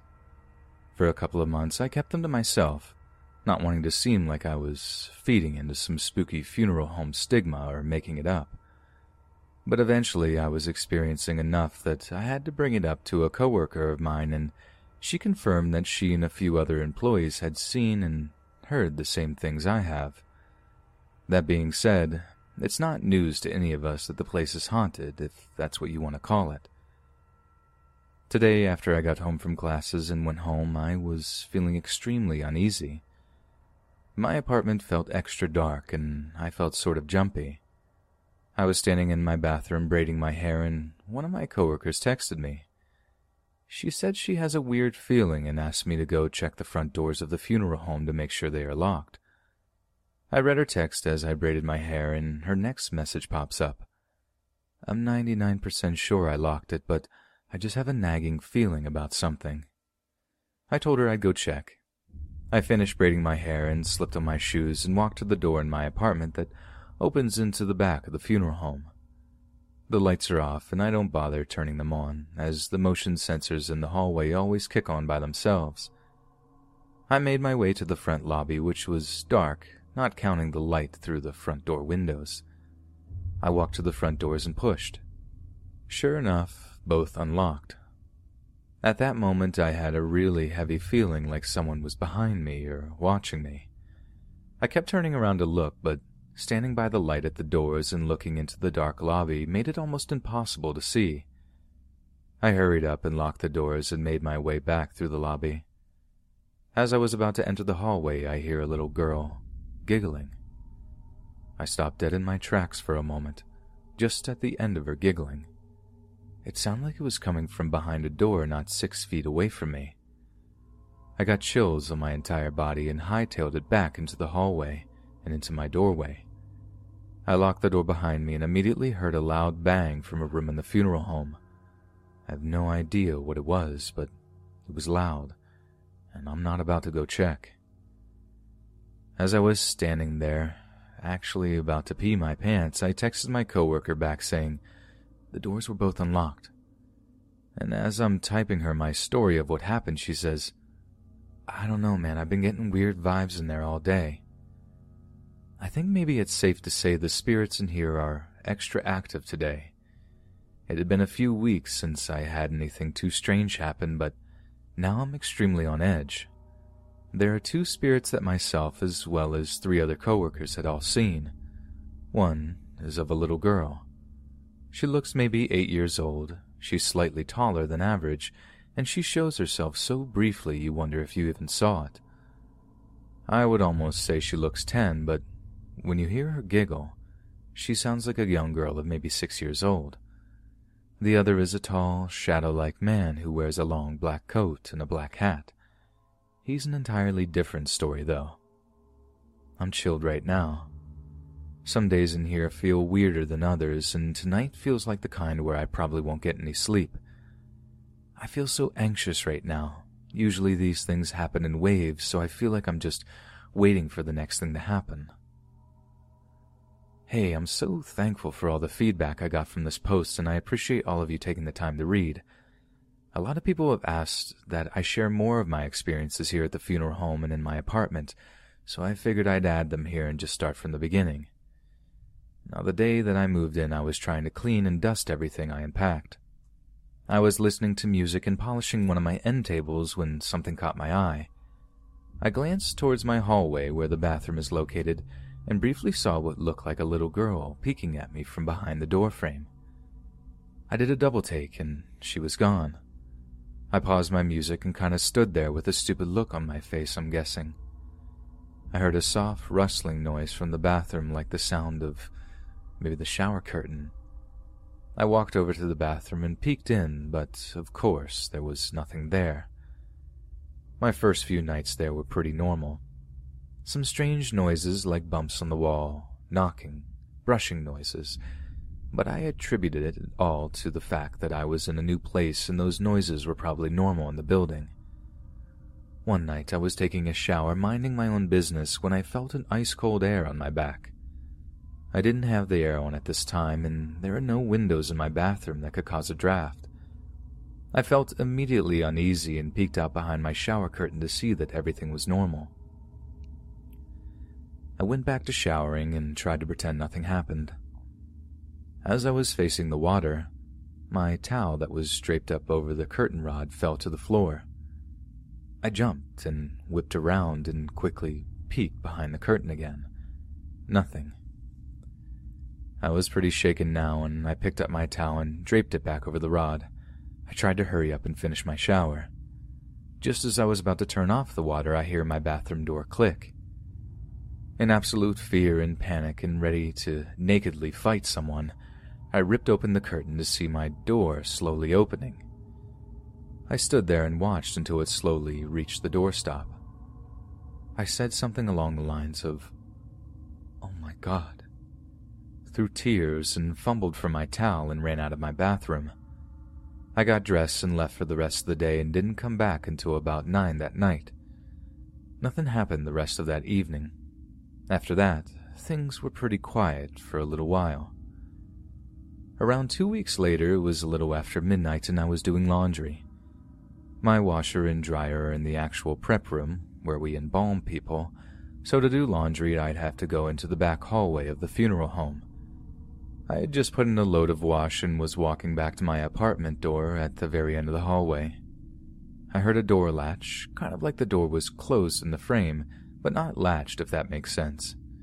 It made me jump, and I turned around, and at the end of the hallway, I saw the tall shadow man.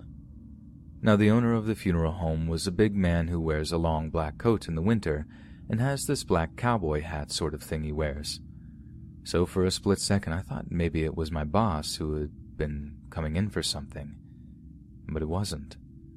It felt like a good two or three seconds that I watched him cross the end of the hallway and he just disappeared into thin air almost as I was focusing on him. I mentioned in my original story that there are motion sensor lights in the hallway, and these lights were all on during this encounter. He was tall and big. He had a hat on similar to the one my boss wears and was black from top to bottom, like a really opaque shadow. Needless to say, I once again almost peed myself. I bolted back into my apartment and locked the door. I was so scared and in so much disbelief that I actually became lightheaded and had to sit down. I still didn't mention him or the little girl I saw to anyone I work with. One day when I came home from class, I noticed my microwave time had changed to military time. I didn't think anything of it and I messed with the settings, switching it back. The next night I was working, cleaning one of the lounges, and I noticed that the time on the microwave in there was on military time too. At that point, I honestly figured maybe there was a power outage that day, and when the microwaves kicked back on, they just went wonky and switched to military time. This was until the next day, which was my day off. I slept in and lounged in bed for like an hour, and one of my best friends called me.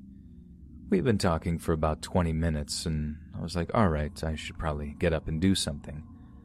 I glanced to see what time it is, and my alarm clock was on military time. My alarm clock is a cheap battery operated alarm that doesn't even plug into a wall. I've had it for about four years and had never seen it switch to military time. I went silent on the phone and stared at the clock, trying to find some sort of logical explanation.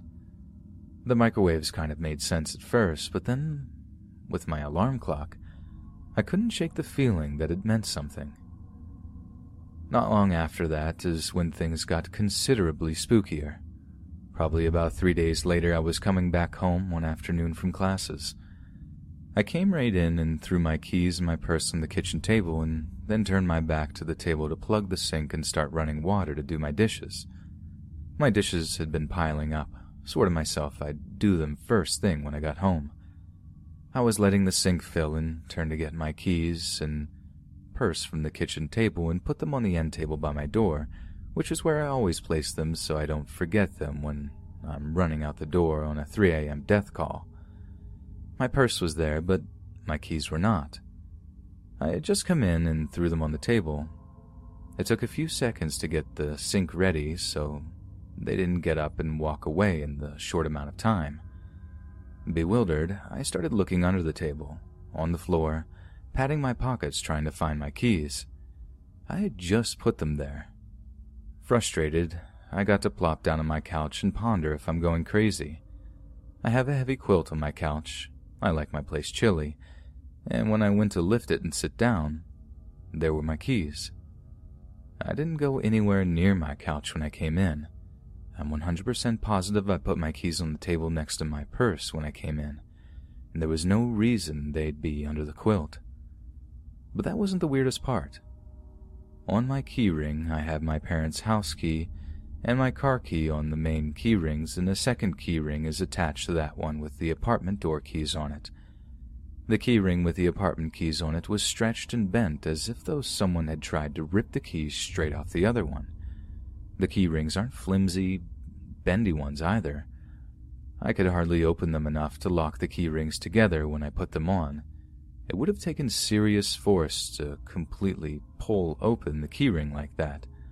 I actually do have a picture of my keys somewhere on my laptop that I will locate and attach later so you guys can see what I mean. My stomach dropped through my bottom when I saw my keys. They were all messed up under the blanket. I almost didn't even believe if I was seeing it all correctly, and I felt a little crazy. At this point, I was feeling like I should at least vent to someone about what was going on. A night or two after that, I was working a visitation with an older woman who had worked for my boss for a long time. She's my favorite coworker as she's easy to talk to and reminds me of my grandma or something. Anyways, she asked me how I was getting settled into the apartment and if I was enjoying it. I told her how much I loved my apartment, but that there were some weird things that don't make sense. She asked what I meant, and I honestly didn't even want to say it because I didn't want her to think I was crazy or messing with her. After my hesitation, I just asked if she thought the funeral home was haunted. She explained to me that she had had some strange experiences here as well as a couple of others I work with. They've all heard loud screaming and moaning from time to time in the prep room. They've heard giggling, unexplained doors opening and slamming. What upset me the most was that she had told me about a tall black man with a hat he had seen in the back hallway a couple of times. At that point, I word vomited and told her everything that had happened since I moved in. That was the night that I felt like it was confirmed to me that there was something or things here. I sort of wanted to vomit, I was so scared, but at least I knew that I wasn't crazy.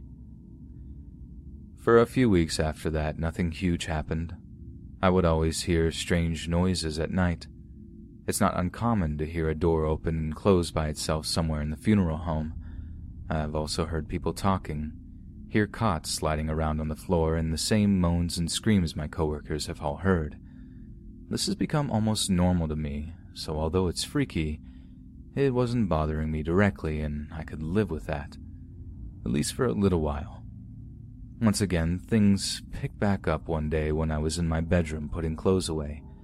I was sitting on my floor folding a mountain of laundry when I heard a loud, clear as day sound of a man clear his throat in my living room. The kind of that you do to get someone's attention. It was so clear and real I didn't even think ghost. I was confused for a moment, thinking maybe my boss had come in to speak to me, but surely he'd knock. Nobody ever would just walk in here. I hopped up and stepped into my living room. Nobody there. I peered around the corner to see if anyone was in my bathroom. No one. The realization that I was alone set in and my stomach sort of dropped. But honestly, I was so used to so much activity that after a few minutes of pacing around in disbelief, I shook it off and went back to folding laundry. In the most recent weeks, the most I've experienced are the normal sounds and voices and bumps in the night I always hear. One night, a couple of random lights and my TV all shut off at once unexpectedly, and I had to go into the funeral home utility room to flip the switches in the breaker box. I notice that when I have someone over and start telling them about the spirits, the lights or TV will shut off. A friend of mine has experienced this with me on three different occasions. That pretty much catches me up to the original story I posted here. It's been an absolute ride being here. Some nights it's nothing, and some nights I sleep with the blankets over my head. I really appreciate you guys taking the time to read this. It actually feels sort of therapeutic to share with you all, and I never guessed so many people would be interested in my story. Thanks everyone for being so cool and giving so much kind feedback.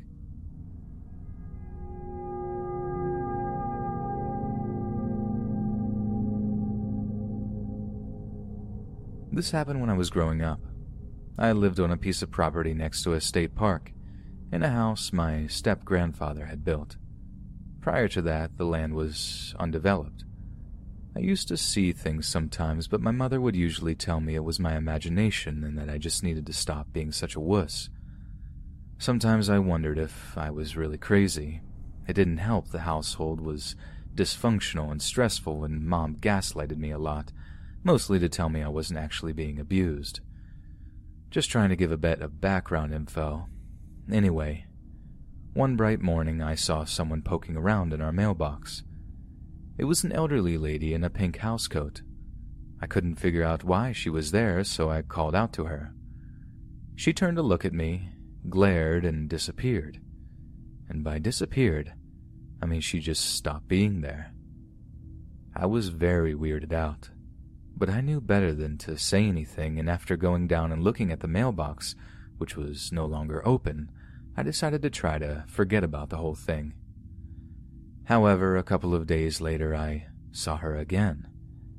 And the moment I made a noise, she turned, glared, and vanished.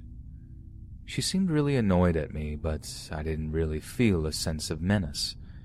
She was more like the neighbor a few houses down who disliked me because I was a child and therefore clearly about to break something or be loud or whatever. Unpleasant, but not dangerous. It kept happening. Often, not every day, but quite frequently, through the end of winter, through spring, and into early summer. If I didn't make any noise, but just watched her, she would fade away after a couple of minutes. Not a Hollywood ghost fade. She was never translucent, but she would become less defined, start to look sort of smudgy, like a poorly printed picture, and then just not be there anymore. By late spring, I was feeling certain that she wasn't all in my head. So one day when I saw her, I slipped back into the house, got my mother, and asked her to come outside and look at the mailbox, but not to make any noise. I think she assumed I wanted her to see some interesting wildlife. I was in luck. The lady was still there. And my mother looked at the mailbox, looked startled, and called out, Excuse me. As usual, housecoat lady turned, glared, and disappeared. Mom looked surprised and alarmed. I said, I told you not to make any noise. She gets mad and disappears if you do. Mom looked at me, looked at the mailbox, looked at me. She looked scared and confused. But you saw her, right? I said. And she was wearing a pink housecoat. I, I don't have time for this. And my mom turned around and walked back into the house and ignored me completely when I tried to bring it up later. I didn't want to make her mad. Bad things happen when she got mad, so I dropped the subject.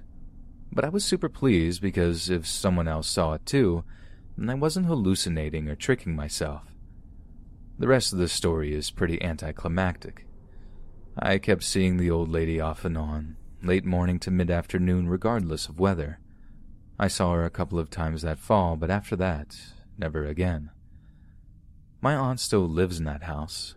No one who looked like Pink Housecoat Lady has ever lived there, and nobody had died on the premises.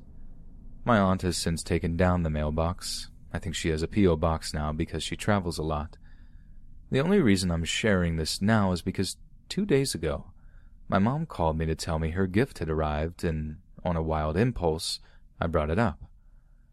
Mom and I, well, we aren't close, but we're on speaking terms, and normally I will not discuss anything relating to my childhood with her.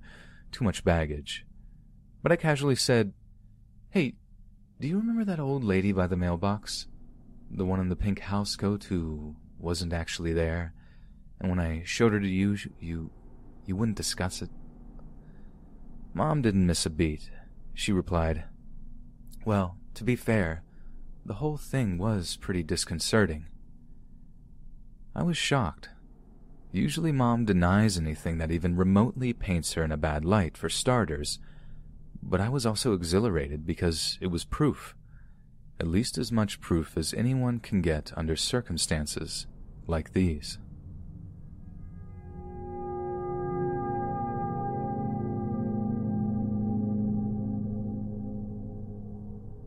So when I was in junior high, a girl was assaulted and killed behind the alley on 75th and Glendale.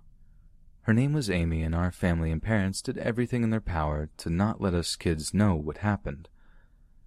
Well, I had been seeing ghosts and having premonitions since I was a child, so when we moved in, I saw Amy in my bedroom the first day and I said hello. I had no idea she was dead and thought I was just talking to one of the neighbors who decided to visit. My bedroom was facing the back alleyway, and there was a large wall surrounding the small complex, a duplex in a wide U shape that was blocked in. It wasn't until my sister came in and asked who I was talking to that I introduced Amy, and my sister told me to stop being stupid. It was then I realized I was talking to a ghost. No one would believe me, and once my mother even caught her while I was at band camp sitting in my room. She screamed and refused to go in there again. Well, during a party, my sister had told my cousins and family about Amy. A good deal of the adults were aware I was different. Some aunts and uncles told me I was born the ojo, the eye, and I could see and know things. My sister and cousins came into my room while I was watching TV and began teasing me, in which prompted my cousin to say, Prove it. There was no way out of my room other than the door and window, so I said fine and turned off the TV and focused everyone to my closet door. Both doors slid from side to side, revealing the closet, and to the left was the bedroom door. I simply said, Amy, my cousin wants to meet you. At first nothing happened, then fingers slipped out from the crack, and the door began to open slowly. As it did, Amy's hair and pale paler came into view. It's important to know that the closet faces the window, and I had it open with full view of my family outside, everyone enjoying the party. The girls began screaming and screaming, prompting adults to notice and caused my mother to burst in, who was in the bathroom near the bedroom. She came in yelling and saw the closet door slam close. She pulled it open yelling for us to stop playing, and was shocked to find it empty. My cousins and sisters all ran out. My mother turned to me and told me to stop with my bruja stuff and told me to tell Amy to stop scaring people. She turned and closed the door, leaving me in the dark, to which I turned the TV back and started watching my show again. That same night, I was outside with everyone, and my uncle was by my bedroom window talking to who he thought was me. He was pretty drunk, and it wasn't until I came over and asked who he was talking to that he stopped and realized I wasn't in my bedroom. He told me he thought it was me and said, Must have been the ghost. My family has always believed in the supernatural and the other side, and since I tend to know things, trust me when asking me certain things. After I moved out, I said a prayer for Amy in hopes she would move on. She was my only friend, and I was hers. We would sit together, and I would hand her a book to read, and she would watch TV with me. I still have feelings and sense things. It's gotten dimmer, but since I started meditating and practicing my craft, my psychic abilities have grown.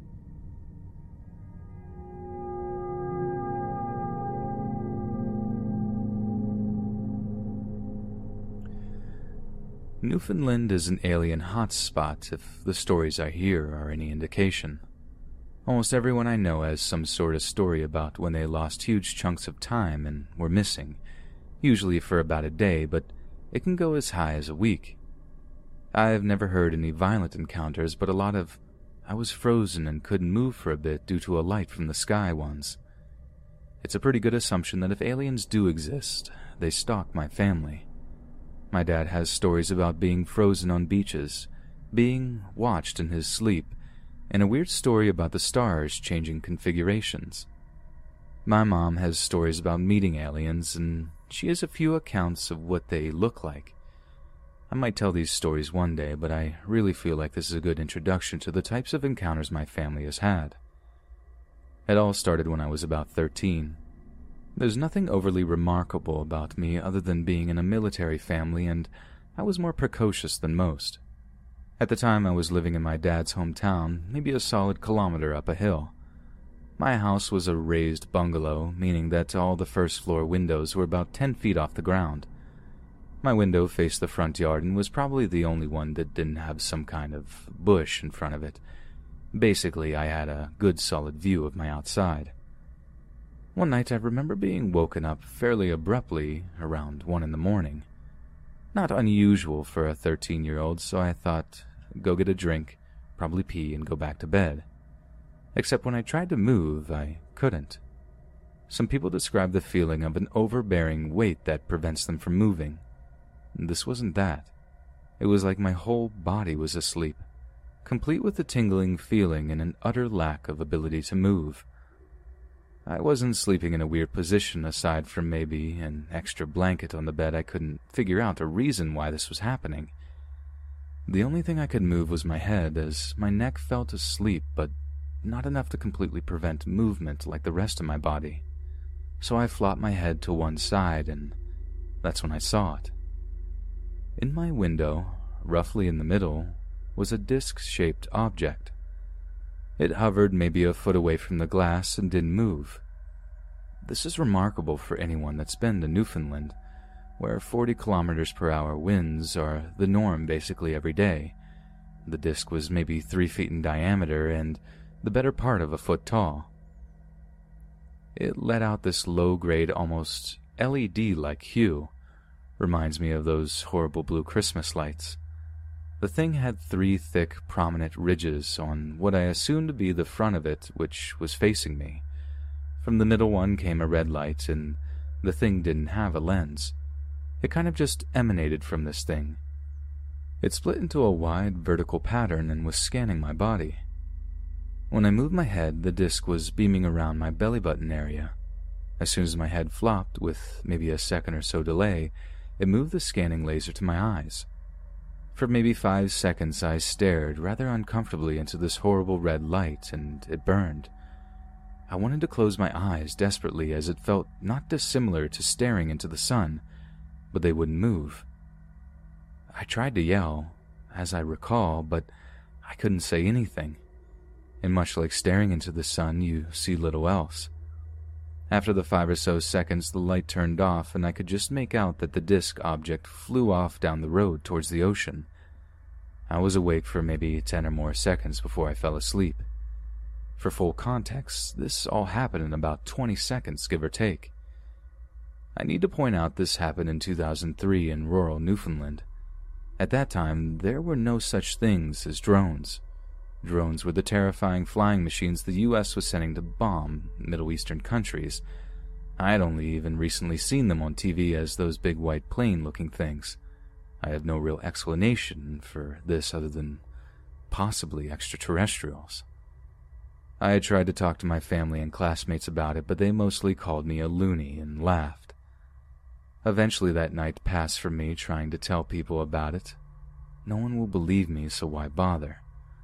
A month, maybe two passes, and my life carries on as normal.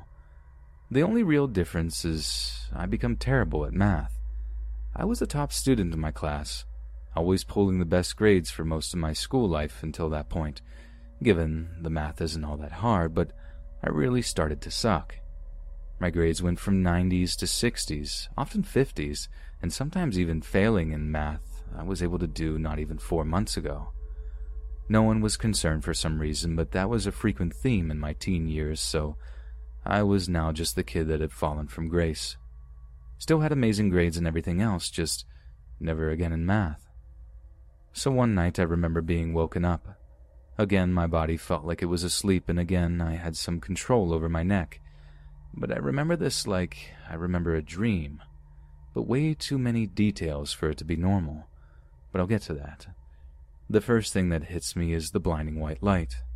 It was coming from outside my window, brighter than stadium lights, and coming from who knows where, but I knew it was close to my house.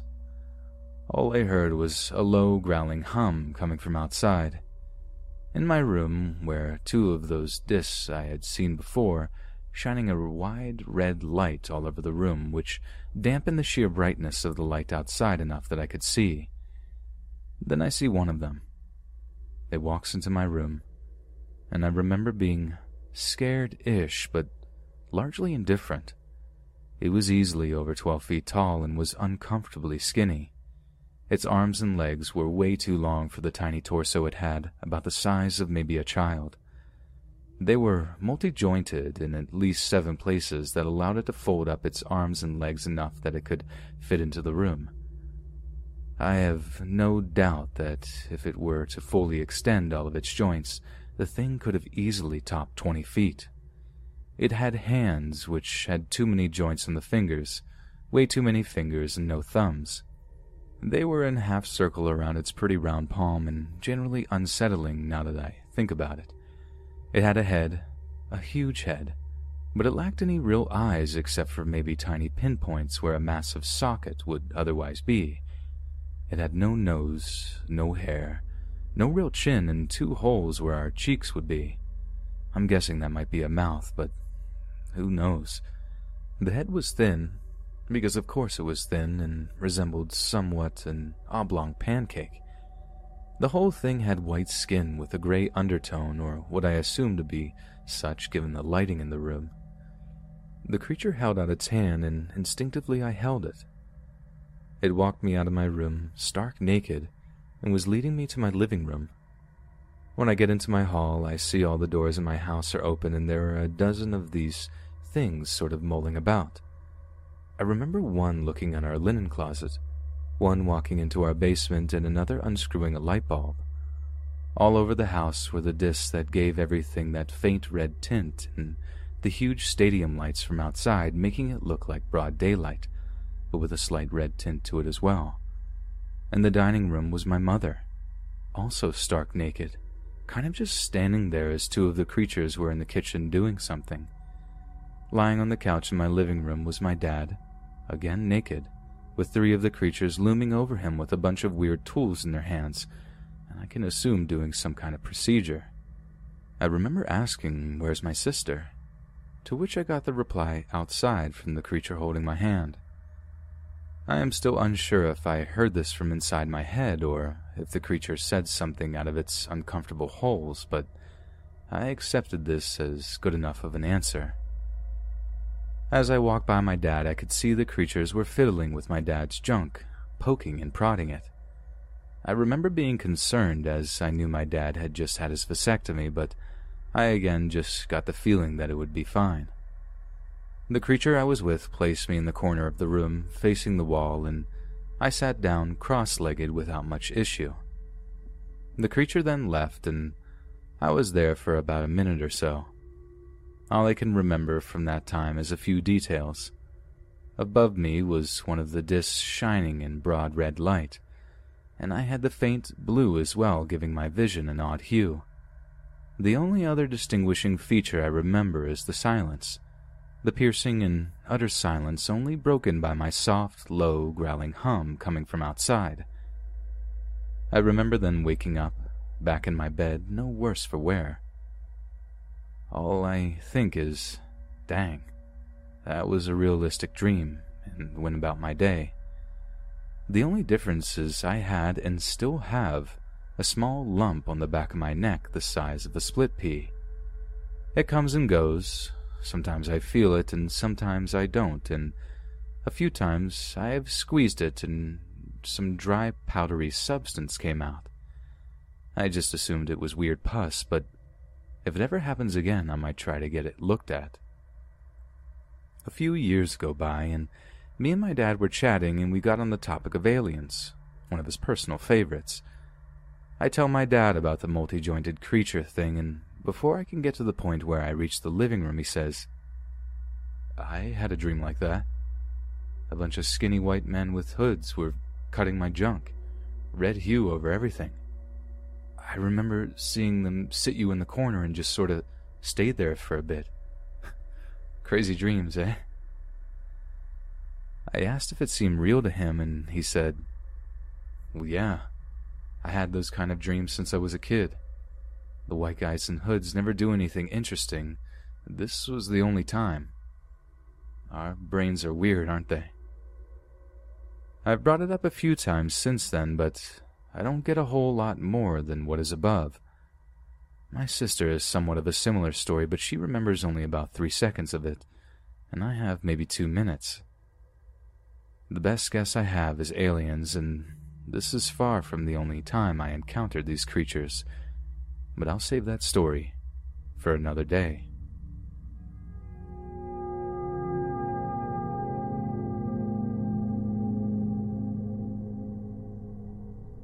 So I grew up next to a, let's just say, a very creepy 300 to 400 acre forested area in the middle of Tennessee, United States, for some location context.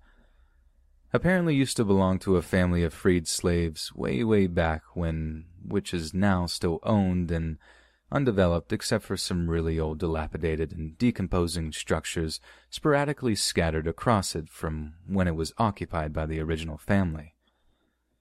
My brother and I used to go hiking into the woods and found these places, but we stopped because, well, that part comes later. For some clarity, I mean an old farmhouse, smokehouse, and on the border of the property line in the wooded area behind my old house was a rickety old house. Think Little House on the Prairie or old Amish style, and you got the picture if you age it about a hundred and fifty plus years. So my old house, which was on kind of an elevation with the backyard slopping to the wooded property line bordering said creepy 300 acre wood, the neighborhood I was in was basically bordering the forests along this property. With the backyards bordering the forest line that was demarcated by a solid line of underbrush and very mature trees. Now, my first memory of this property, this still creeps me out, so mind you, there are no roads, no inhabited houses, nothing built or done to this area because of a land division dispute and some will and deed problems with the family who owns the land and apparently has been that way for a hundred and fifty plus years. Just forest. My sister and I were out playing in our backyard near the property line, where the creepy falling down little prairie looking house was when she spotted an old woman in the old dilapidated house behind the edge of the property. The front of the house was broken down, and you could see clearly into it, and had two stories, kind of like a cutaway from a dollhouse where you can take off the front and see all the rooms.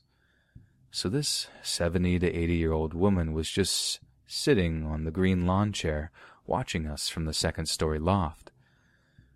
We were young, maybe seven to eight years old, so we didn't really notice some of the more peculiar aspects of this scene.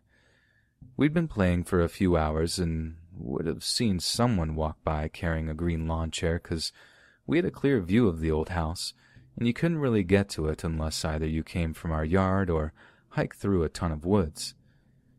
An elderly woman dragged a lawn chair up a rotted out ladder to the second story out of a rotted out loft and was just chilling watching me and my sister. So, of course, my sister goes and says hi. Finds out she speaks and said she used to live in that house a long time ago. She looked fairly normal for an old person, but the face was indistinct to me, like I couldn't really get a solid look at it for some reason. I got uncomfortable and said bye to the creepy old lady and left when I basically grabbed my sister and we went back to the house. Now, this bothers me because no one has ever lived or been doing anything in this area of forest for over a 150 years. No one could have or should have been living there. No records of it or anything.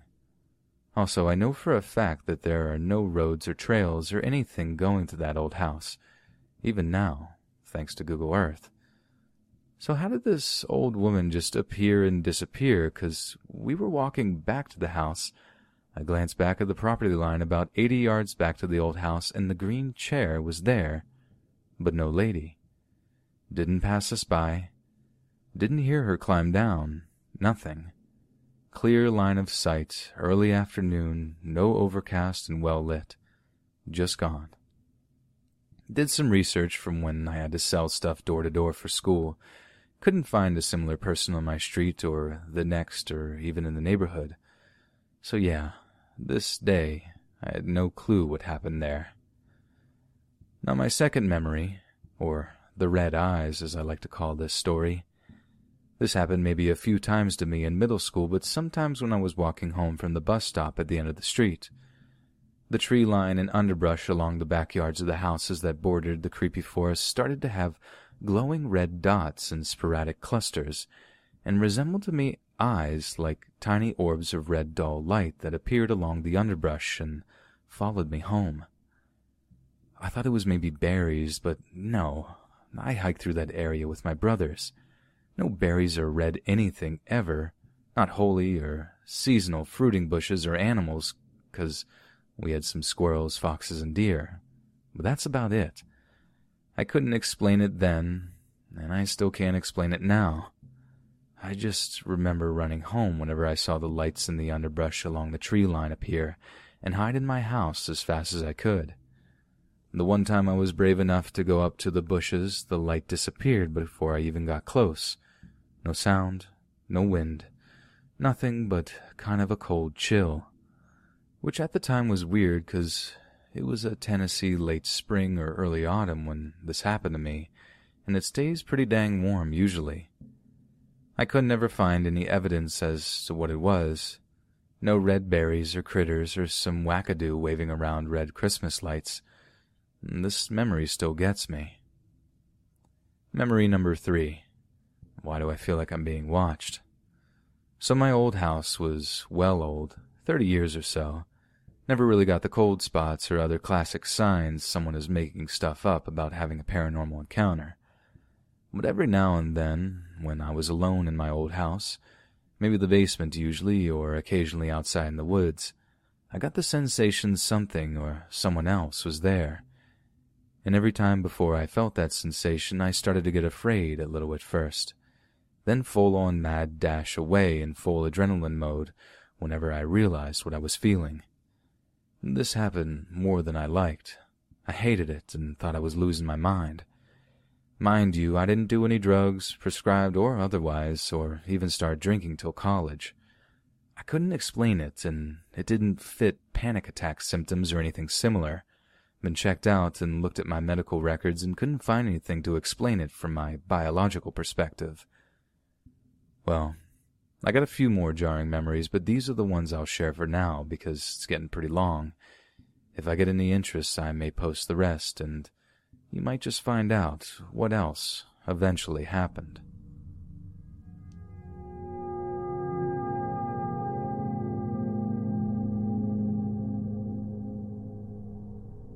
I lived in a house from when I was three to ten where things happened that I just can't explain. Although I was a child, so my memory could be foggy or filled with fantasy. Some background info. My mom was working weekend shifts in Norway, since they have better payment and less taxes, so she would go like five to seven days at a time. We're Danish. So that night it was just me, my sister, and my dad. My sister would sleepwalk very much as a child, so it was not an uncommon occurrence to find her in all kinds of crazy places. One time she slept under the couch. Many times she would just be standing in corners in weird places. Nothing paranormal about it, just a sleeping child with marathon legs, as my mother used to say. I was a little coward when I was a child, and I was very afraid of the dark, but I wouldn't wake up and cry if I had nightmares. I would most likely scream, but my sister would cry, very silently, whenever she awoke on one of her sleepwalkings. Now my father is a manly man, and my friends used to be scared of him, and they called him the warlord. Now he is a conservative in the sense that he doesn't believe in anything cannot see with his own two eyes. My mom is very much a believer and even believes she can speak to spirits and stuff, and, and believes there is more between the heaven and earth, but I am very much a skeptic even though I've had experiences. Again, I was a child, so my point of reference and testimony is not the best since I'm 100% sure I saw a little house gnome one time before sleeping. Normally, it was always me, my sister, and our mom that spoke of weird things that had happened, but a few years after we moved, my dad told us his story. So we woke up one night and could hear someone crying. Naturally, when hearing this, he went looking for her as he thought my sister probably sleepwalked somewhere and got scared when she awoke. This happened in periods almost every night. And as he went down from the first floor, he realized it came from the basement. The only way down to this basement was down a really steep staircase, and keep in mind this was the middle of the night. Believing my sister somehow managed to get down there, he of course went looking for her. Again, they have found her in weird places, so this wouldn't be unbelievable. He says that the crying stopped the moment he came down there, and he felt like he was being watched. And there was this black figure over near the wall, close to one of the doors for the rooms. He said as he tried to get closer, he felt uneasy. And then the door close to where he saw the black figure slammed open, and he says he heard a scream unlike any he had ever heard before. I actually remember being awoken that night and him taking us to a hostel, but never saying why. I was a child, but remember this very clearly. When he tells this story, he will always end it with, and that was the only time I ever ran from something in pure terror. Turns out that my sister was sleeping in my room, but in his sleepy days, my dad forgot. Her sleeping in my room actually became my parents' secret weapon against the sleepwalks, since I would wake up every time she started to sleepwalk, because I was a very light sleeper and I would call for my parents. I have no idea about what happened in that basement, but I have never seen him as scared as that night, and even though this is almost 18 to 20 years ago, he would still look upset when telling it, like it shook him to the core.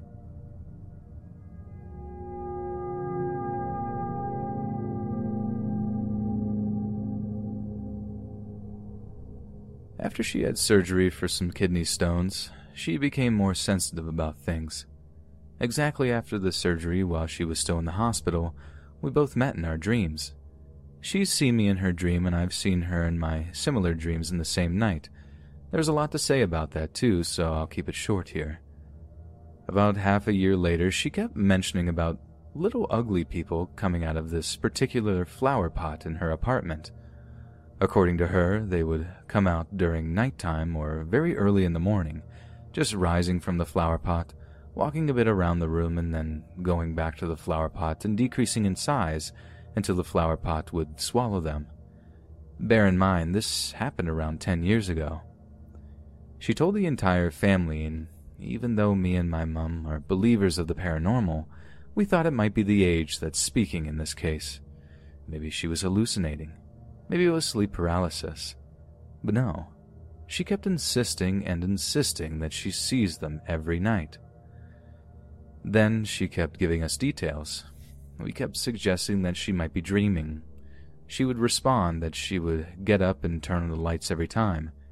They seemed to wake her up almost every night. And some nights she would go to my grandpa in his bedroom. They were sleeping separately because they enjoyed the solitude and comfort, and she would wake him up and say, They're back. By the time Grandpa would come into her room, nothing was there. One night she called me and my mum to say that they've woken her up again. These are the details that she gave. They were small but quite ugly. She even named them the Little Ugly People, maximum one meter in height. They were weirdly dressed. Later on, after she described them better, I came to the conclusion that the fashion style would be around the 1800s. They also had hats. They were both male and female, and it was only one of them coming out per night, never more of them, even though I do refer to them as plural. It seemed that they were struggling a bit to come out of the flower pot. She tried to communicate with them every time, but with no success. They never hurt her. They weren't doing anything to the objects in the room. They walked around the room, sometimes going to a different flower pot and disappearing there. There were times when she lost it and started screaming at them and telling them to leave and to leave her alone. One time she said she woke up, looked around, and there was this tiny creature staring at her. Most of the time they were all staring at her. Some of them had beards. We've searched long and far for any kind of reasonable explanation at the time. Then we started believing her and we searched for a paranormal one. I posted on the paranormal forum many, many years ago, and the answer that I received was that they were gnomes visiting and that my grandma should interact with them, as they might get aggressive and dangerous. They suggested to put rocks in a circle around the flower pot, and we did. I don't recall any other suggestion, but I will ask my mum, and I will edit the post if necessary. This went on and on for more than a year. After about six months of quiet, after we put the stones, it must have worked, I suppose. She started to forget things. Soon after, she was diagnosed with Alzheimer's, which she battled bravely for another two to three years. She is no longer with us, and I miss her. And sometimes I do dream about her.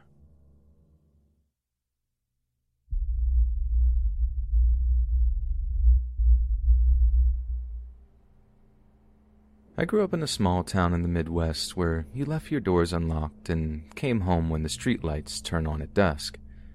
After moving away for college, I decided to move back to my quiet, sleepy hometown in one of the two apartment buildings.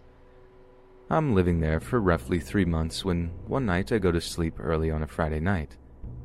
Now, I'm a reasonably hard sleeper, so when I wake in the middle of the night to noises, I'm immediately alarmed. I'm going to describe my apartment layout for a better understanding. As you walk in the front door, the kitchen is to the left and living room to the right. There's a hallway straight ahead with one bedroom at the end. A bathroom is to the left in the hall and my bedroom to the right. I get up from my bed, walk around the end of my bed, and peek my head out of the bedroom door. I look to the left to see my front door open to the outside hallway. There's a loud voice coming from my enlightened kitchen. From my vantage point, I'm unable to see into my kitchen. I froze. This fact I've left out of the telling of the story since. It's not something I'm very proud of, but I want to relay this story in its entirety. It may have been a couple of heartbeats, but to me it felt like an eternity. I come to my senses after realizing that I've stopped unconsciously breathing. I take a shallow breath to steady my mind and gather my bravery. There's no thought process about what to do at this point. I let my body and my instincts take over. I turn around and head back to the far side of the bed. I grab my phone from the nightstand and quietly remove it from the charger. Luckily, my bed frame is high enough for me to squeeze under without much difficulty. I immediately realize there is no escape from my hiding spot if things turn south. I'll have to rely on luck to get me through this. I dial 911 and a woman answers and asks about my emergency. I briefly explain in a whisper that an unknown man is in my apartment and that I'm currently safe. I lay there, listening to the chaos in my home, reassured by the presence of my cat Marcy laying under the bed with me. It seems to me that he's on a phone call based on the one sided rambling.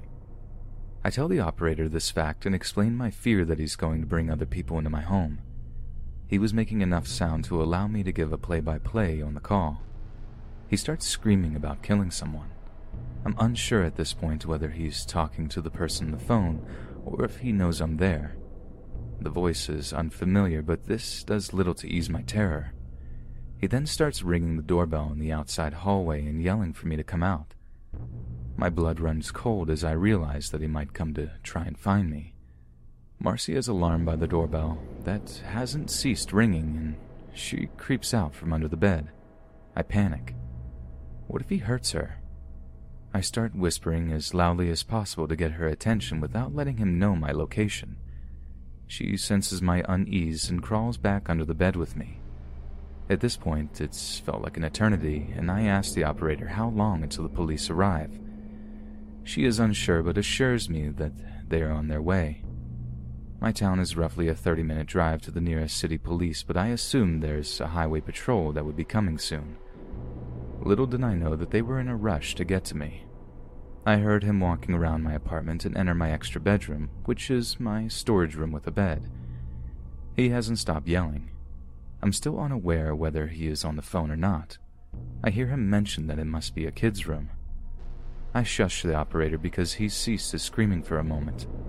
I hear more noises like he's going through boxes and throwing things. Then my fear is realized as I hear him quietly enter my room. I see his feet walk to my closet from my vantage point. He starts going through my clothes and emptying my hamper onto the floor. He turns around and walks to my bed and sits down. I stop breathing. I think he lays down at this point since the pressure of the bed lessens on top of me. He's deadly silent, and I'm still holding my breath. There's shuffling and moving around, and he gets up and walks out of my room. I take a shallow breath and steady my conviction. He starts making noise again, like he's throwing and punching things. I informed the operator that he was just in my room and the police need to hurry.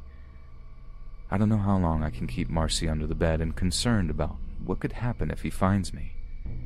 He walks back into the kids' room quietly. I shush the operator again because she is constantly asking me for a play by play. I hear him breathing from the other room. After the quietest few minutes of my life, he yells, Who's there? I freeze again, listening for movement. Nothing. I'm starting to get lightheaded from my shallow breathing. The silence is deafening, and I fear he's trying to detect me. After a lifetime, I hear footsteps entering my apartment. I hear a man's voice say, Hey, bud, you're in the wrong house. I've never felt more relieved in my life before this night or since. I hear my door close and I crawl out from under the bed and break down. The adrenaline and anxiety take over as soon as the feeling of safety washes over me. A female officer comes around to my side of the bed and puts her hands on my shoulders. I'm trying to keep it together and failing miserably.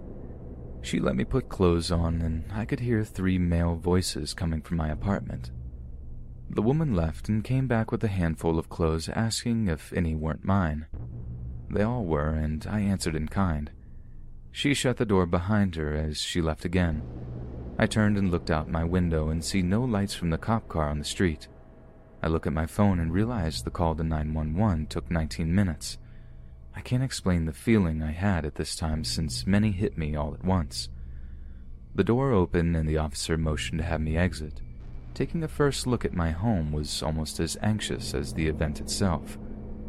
My apartment was a complete mess. Clothes were everywhere, mixed with garbage and other belongings from my shelves and counters. This man had removed items that he had intended on taking and placed them in the outside hallway.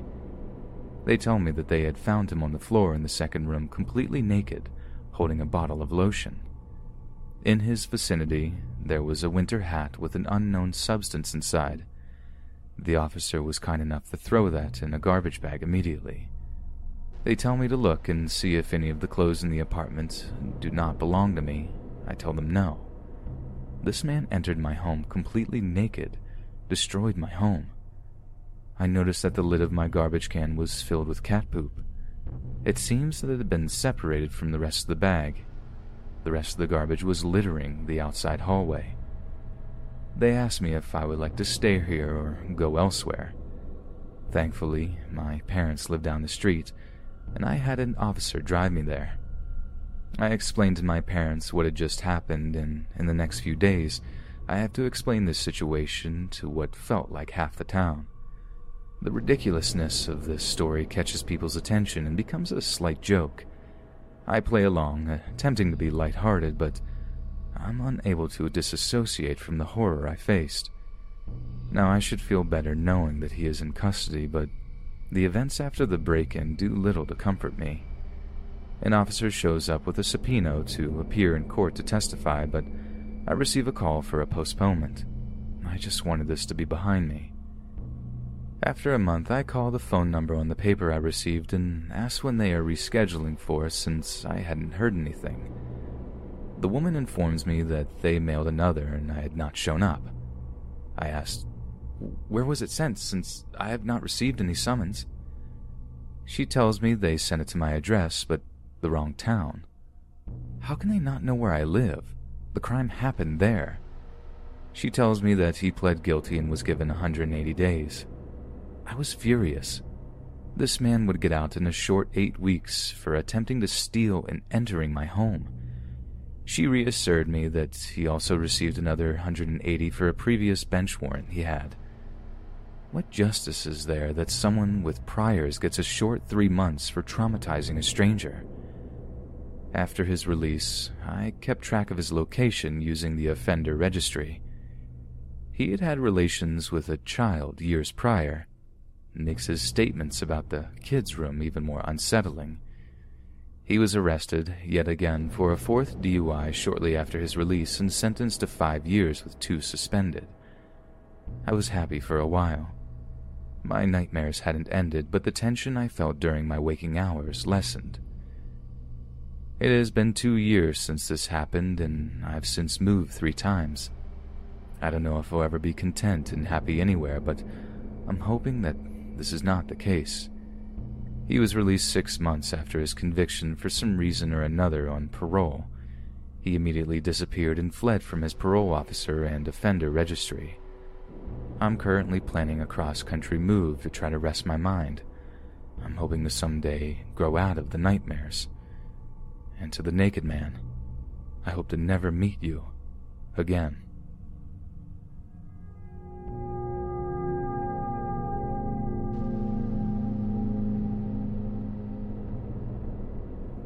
I was 22 when I got pregnant with my now 10 month old son. I am very close to my husband, 26 at the time, but I am not in contact with my narcissistic, abusive parents. As a result, I was feeling scared. There are some things you simply need a mom for, and a first pregnancy is one of them. So I grew closer to M, a 25 year old friend of mine who was out of work for reasons she didn't say. Before then, she was a nanny and thought herself to be quite the expert. I stayed at home due to a difficult pregnancy and would text her during the day. The first red flag looking back on it was probably when she said, I knew it, when I told her I was pregnant. I guess this can be something people say, but then she said, I had a vision. I simply felt it in the air that someone was pregnant. Okay, I thought, a little odd but maybe M was just a bit eccentric. I should also say that my husband did not like me talking to M. He's usually a laid back, carefree person, but he was adamant about this. M apparently dated my husband's best friend Edward and came out about horrid instances of abuse after dumping him quite abruptly. Maybe this did happen, I told my husband, who was annoyed I wouldn't take him at face value. As an abuse victim myself, I like to believe other victims. Looking back, I wish I had listened to him. I told M I wasn't speaking to my family and that I felt alone. Again, I was pregnant, sick, and vulnerable. Okay, she said. Thanks for telling me. You know, family isn't always blood. I can be family for you. I can be there for you. I can throw you a baby shower and help you out. Hey, I even have experience as a doula, so I can help you along the way. Even though it was not that long ago, I was really naive. I also was really, really lonely without a mom, so I agreed. Soon, M began showering me with gifts crackers I could eat, ginger candies for the nausea, religious baby CDs, stretch mark cream. Some of this seemed a bit too personal for me at the time, but I figured, hey, it's the thought that counts. First trimester was bad, and my OB wasn't taking me seriously. When I told them I was extremely nauseous and couldn't get out of bed, they told me they couldn't prescribe me anything. They told me I would have to go to my primary care doctor for medicine, and I guess I was so exhausted I didn't feel like jumping through many hoops. I will do this definitely during my second pregnancy. I'll do a lot of things differently. That's okay, M said. In my training, I have learned that there are some drugs that are awaiting FDA approval, but they help nausea like this and work for my previous patient. She gave me these doTERRA pills. I looked it up and found that they were most likely snake oil and a part of what I now realize is a pyramid scheme. M vouched for them though and said that they were a more holistic approach. And man, my nausea was bad. So the following morning I took them and immediately and violently threw up.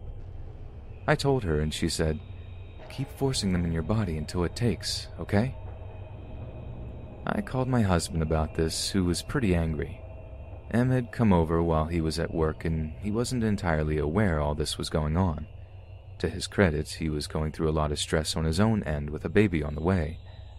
So I texted M and asked her to tell me more about her formal doula training. To which she said she had none, and the previous patient she had been talking about was her sister, I, have looked at videos and read up on things, she said, as vague as ever. But it's truly God's calling for me. Stay by me, and I would love to continue to help you. From then on, I was more cautious about M. I asked her why she was out of work, and she told me she had an invisible illness. When I asked her more specifics, she told me that her bones were wobbly and her muscles would stop working. She said it couldn't be diagnosed and that doctors didn't believe her. The one diagnosis she gave me was fibromyalgia, which I've heard is painful, but I wasn't sure if this was accounting for her being out of work, as she said. My mom had fibromyalgia, but as I said, I'm not in contact with her. To this day, I don't know if M really was in that much pain. Who am I to say? My point is, though, it. it felt off. I invited M to a friendsgiving we were having around the holidays, and a friend approached me, shaking. She's talking about your abuse, my friend said. She says she's helping you through it and how you were going nowhere when she met you. I continued to host the party and eat chips, being pregnant, and confronted M about it after the party, who denied it completely. The only problem was the friend who had told me had never met M before and was saying things only M could say. So I kept my distance. I had a group chat on Facebook Messenger with close friends where I gave little updates on how the baby was doing, the gender, the name. His middle name is Fox, which is relevant later. And she was still a part of this. If I had sciatic nerve pain, she had sciatic nerve pain. When I talked about my back hurting and nausea, she had the same exact thing. Finally, she told me you're not handicapped like me. You're pregnant. These updates you're giving me are offensive. So I removed her from the chat. Most friends were happy to hear the updates, anyways. I'm actually surprised nobody got sick of me, and his middle name Fox caught on. Yes, I do love the X Files. People started talking about the name and would comment on my statuses with things like, So excited to see the little fox. Yes, I know it's a little extra. It was my first pregnancy. M backed off a little bit and apparently, as she briefly mentioned, was in a mental hospital for some time. I didn't know if this was true. I didn't know if anything was true about her at this point. Time passed, and in mid spring, she came by again. I had time to cool off and was well into the second trimester, feeling a bit better. She brought by beautiful baby clothes, which I was thrilled about initially, and snacks. Upon looking at the clothes, I saw most of them had lions on them. How sweet, I said. Yeah, M said, for your little lion pup. I laughed at this, but got a sinking feeling as I opened a card from her that read, For the little lion, capitalized like Fox in his name. At this time, I was beginning to feel a little strange. My husband actually got home around the time she was there, and being his chill self, tried to play it off. She was openly hostile and said things like, Good luck using cloth diapers. You all will learn how to parent right eventually. You obviously haven't been parents before. her husband came by to pick her up and swooped me into a big hug. This surprised me as M initially told me her husband had autism, didn't like to touch people or be around them, and didn't like me. He took her home, and my husband and I decided together that that was enough for M. She wasn't still invited to my baby shower in June. Time passed as it does, and I grew bigger. I was on bed rest, monitoring my contractions and using crutches for sciatic nerve pain. My baby shower was sort of my last hurrah before giving birth. The night before, I got a text from M. How could you? She says. What? I say. After a bit of prompting, she says, You gotta pack and play. I had posted some of my nursery things on Facebook. You can even see me asking Reddit about bassinets deciding on a pack and play here. Yeah? I asked. You got a pack and play when I got you a bassinet as a gift. Let me just say that a bassinet was not on my registry, but a pack and play was.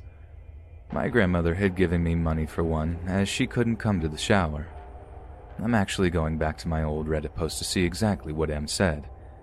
And it was this I'm mad you got yourself a pack and play. I got you a bassinet as your gift. A pack and play makes no sense. You don't understand, and you didn't take my advice. You screwed yourself over and am confused by your decisions. How could you get a pack and play before your shower? They don't even work as a bed. They work as a playpen, and infants use those. You're wrong if you think infants don't play. Why are you doing this?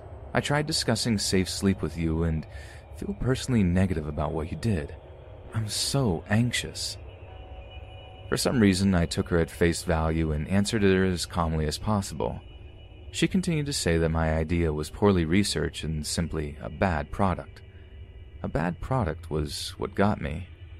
I was about to have a baby and I was putting a lot of work into already being the best mom I could be.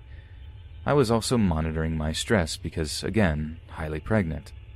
I snapped and said, Honestly, I'm the mom. I'm making the decisions. If you can't accept that, I'm sorry. Then she says it. The thing she must have been thinking for some time. Just because you're the mom doesn't mean all the decisions are yours. Actually, I said, it does. I'm shaking. She then begins to send me nonsensical text messages, and eventually I stop following. My phone blows up for the rest of the night, and I turn it off.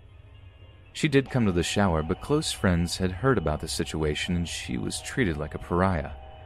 She gave me the bassinet, decorated entirely with lions, as well as a musty box full of old clothes and her hair bands. One onesie read, Loved by dead grandfather in heaven. Still kind of confused about that one. It's the last I see of her, and I would like to say the last I heard of her, but it's not. This past year, she texted me and told me she was getting a divorce, and just to be there for her out of solidarity. Apparently, she was devastated. However, she saw said ex husband at a mutual friend's party, and he told everyone that while he was leaving her, her verbal abuse got too much to bear, so he ended it. He also said that she was having delusions and was hostile about things that didn't even happen.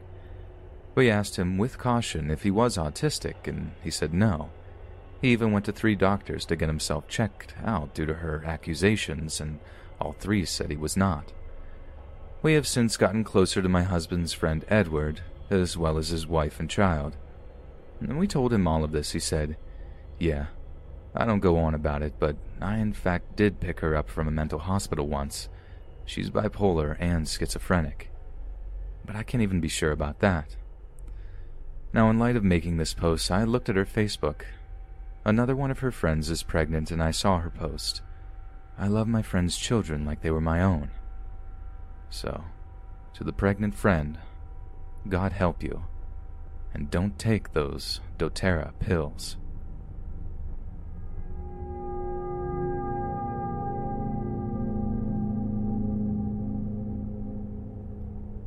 This story starts around the fall of 2017. I was walking back to work from lunch when I passed this girl and noticed she got up and started walking behind me.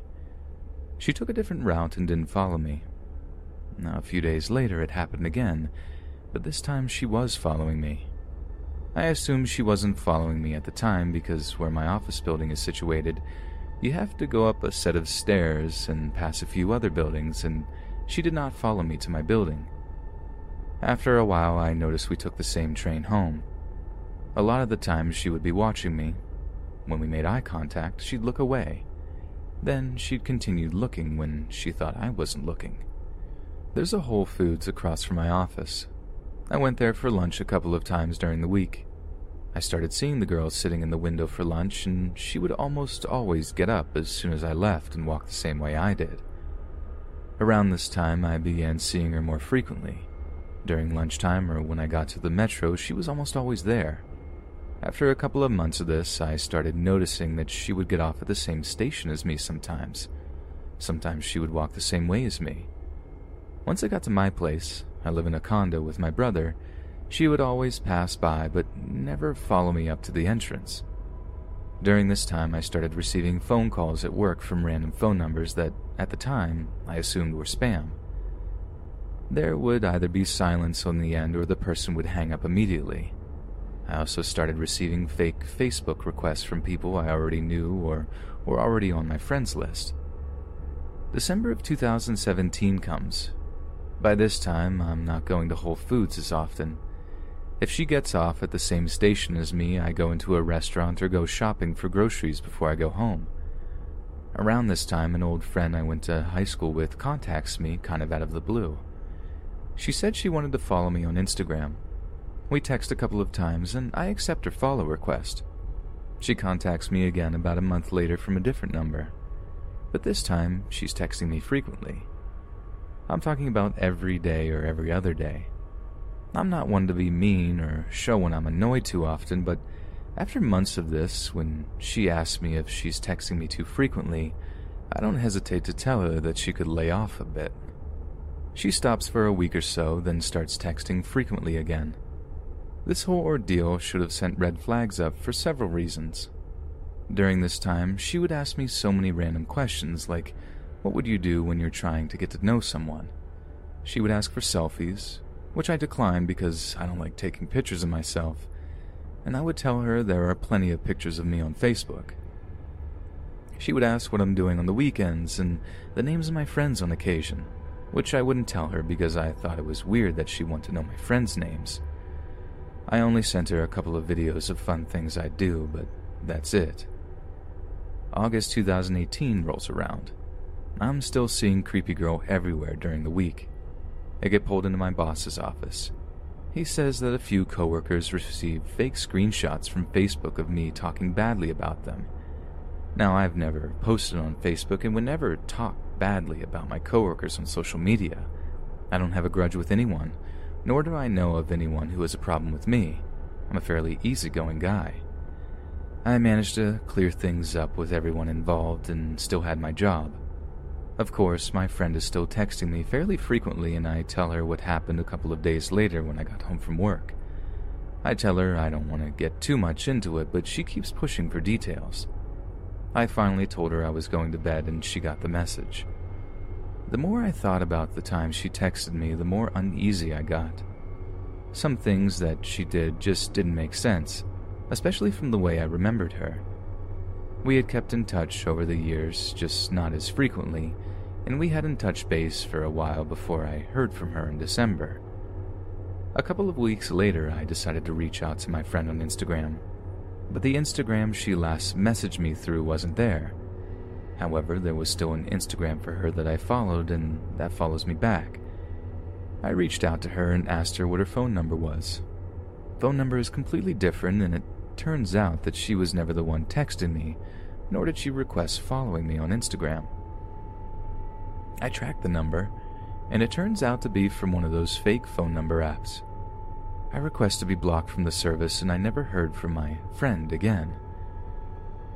After talking about it with my brother and a couple of friends, I'm almost 100% certain it was the girl that's been following me.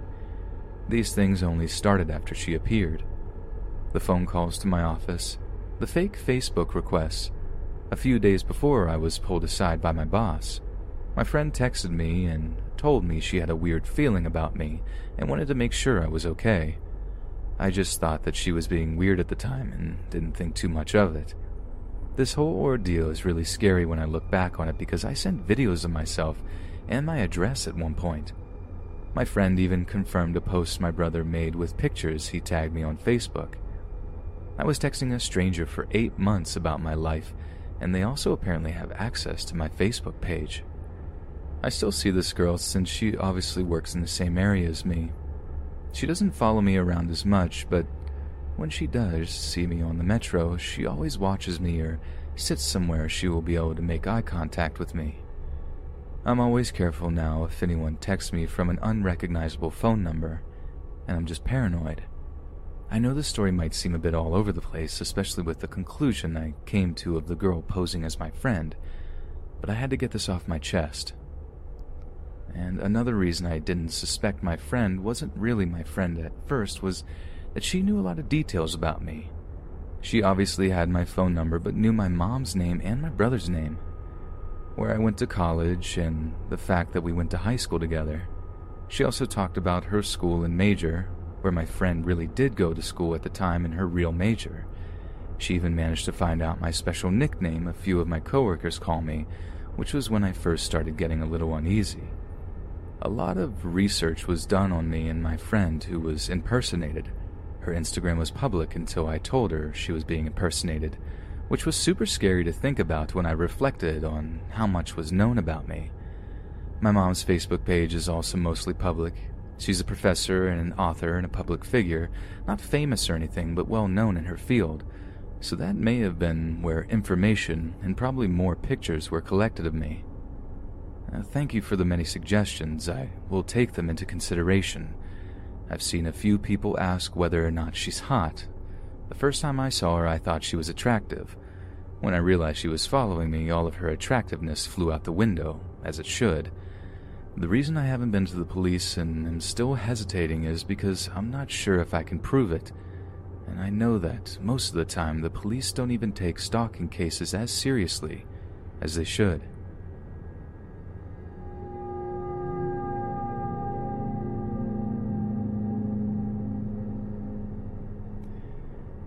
This happened in January, a year and a half ago, on my way into work one cold, wintry Friday morning.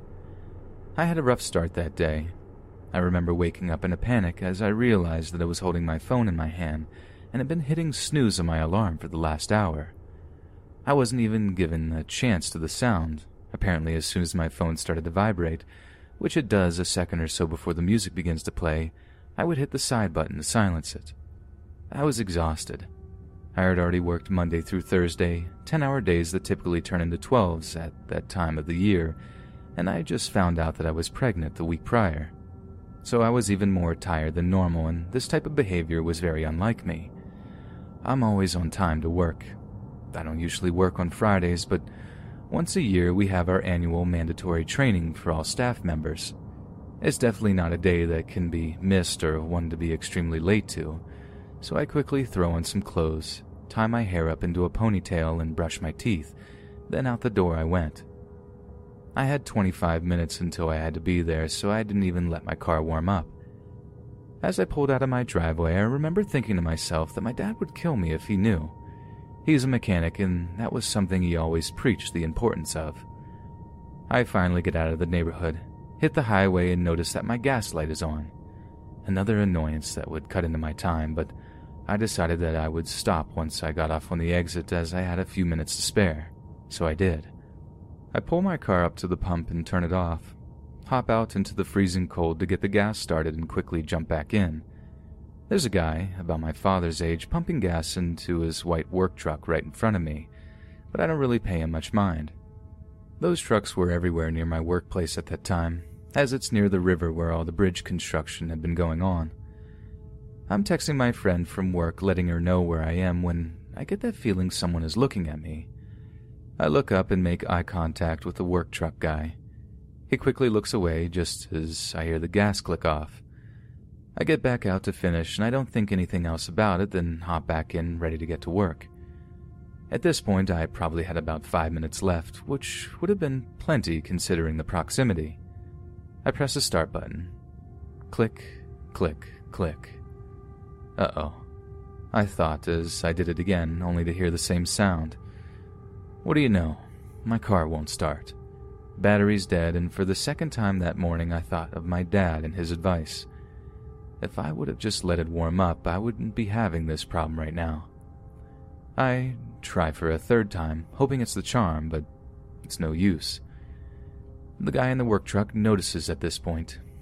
He starts to make his way towards me, so I step out of the car. He asks me if I'm having car trouble, and I tell him I think my battery's dead. He tells me that he can help me, but that he doesn't have jumper cables in this particular truck. He does, however, only work right down the road. He's on one of the bridge crews, just as I assumed, and has a set there. He says he will run to get them and come right back. I tell him that he doesn't have to do that, but he says he doesn't mind at all. I think about it for a second. My husband's at home already asleep at this point. He works third shift, and I don't want to wake him up if there's no need, and my dad's already at his job. I remember thinking that he probably has a kid my age somewhere, one who would hope someone would help in this type of situation one day. That he's probably just a father trying to help, so I say okay and thanked him for his help. He said no problem and that he'd be back in a couple of minutes and left to get jumper cables. I usually have a set in my car, but had loaned them to my brother the week before and he hadn't returned them yet. As I'm waiting, I called my boss to let her know what was going on and that I would be in as soon as possible. She offers to send someone out there for help, but I tell her about the work truck guy and that I'll call her back if that doesn't work. By the time I hang up, he's back with the cables and we get my car started back up again. We let it run for a few minutes and make small talk. That's of little importance, like typical strangers do when they're trying to fill the silence. It's during this time that he asks me if I'm a nurse. Immediately, I'm alarmed because I'm not wearing any scrubs. I think he can see the shock on my face because he quickly said that he noticed my license plate when he was pulling back in. I laughed in relief and slight embarrassment as I remember that my license plate is in fact one of the state issued nursing ones and reply that yes, I am a nurse and that I'm actually running late for work. He asks if I work at the hospital up the road, to which I reply that no, I do not. Now he's the one that looks confused because where else would a nurse work, right? I don't want to give too much away. I'm still a woman and I do watch the news, and I feel a little uncomfortable with the questions, but I don't want to be rude. So I say, Oh, I work at a facility not too far from here, and leave it at that. I mention again how I'm running late, and he unhooks the jumper cables. I thank him again, and we both get in our vehicles and drive away. I let him pull out first, and then I proceed to take a roundabout way to work, just in case he was watching. I felt kind of silly, but you never know, right? I finally get to work and I jump straight into the training. I honestly don't think about what happened that morning again, except here and there when coworkers ask a few questions in the break room during lunch. The long day finally comes to an end and we all head out. As I'm walking towards my car, I see a piece of paper shoved down into the driver's side window. I stand there and look at it for a second, thinking of the guy from that morning and then glance around the parking lot. I don't see anything unusual and remind myself that he didn't know where I worked. I laugh for being so paranoid because it's probably a note from my best friend who actually does work at the hospital a few blocks over. We leave each other notes occasionally if we see each other's cars we drive by. I started it back when she was going through a rough time the year before, and it just kind of became our thing. As I'm sure you can guess, the note wasn't from her. It was from the work truck guy that morning. I don't remember it all word for word, but most of it I know I'll never forget. It made my skin crawl and thoroughly freaked me out. It listed his phone number at the top with an arrow pointing to it that said, Call soon, love, with a smiley face. It said that he felt like we had this connection, one of two souls, and that he wanted to continue to get to know me. That he knew the reason why he was at that gas pump in front of me that morning was so that he could find me because the Lord knows he was been searching for me for so many years now that he couldn't just let me slip away. We just couldn't ignore fate like that. No, not when it had been made as clear as it was that morning. I dropped that piece of paper like it was on fire felt my heart drop with all the panic and paranoia that came after reading it. I was so freaked out that I immediately called my mom, my dad, and my husband. I didn't want to drive home. What if he followed me? Did he not see my wedding ring? How did he even find out where I worked? He literally had to have driven through about 20 other medical facility parking lots just to find my car, because I watched him drive off in the other direction and never saw him turn around in my rear view. Trust me, I was watching. My work building is kind of hard to find, too, with it being off the main road on a side street. Especially for a man that lived a couple of hours north from here, as he told me earlier during our small talk. He wouldn't have been familiar with the surrounding area enough just to come upon my car like that. I didn't walk in or out of work by myself for months after that, not until well after the bridge was finished. It's already a nightmare when I arrive to work and for part of the year when I leave, so there was no way I was going to walk across that dark parking lot by myself. I've never seen him again, but that hasn't stopped me from feeling like someone is watching me at random times. That type of paranoia just kind of sticks with you. If only I had just listened to my dad's advice and let my car warm up, but that's a mistake I have not and will not ever make again.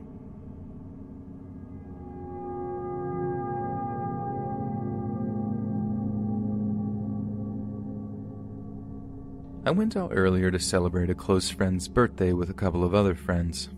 Everything went fine, despite it being in a park in a bad part of the city. I don't drive. I'm female, 16, so I tend to take the bus anywhere I need to go, as it's not only quicker and safer than walking, but it's a convenient way to get from one part of the city to the next. I had hopped onto the bus I would need to take to get home, and it was starting to get dark outside, as it was approximately 9:20 p.m. This didn't bother me, as I was sure that once I got back in my area, I wouldn't need to worry about any real danger. Little did I know how wrong I could be.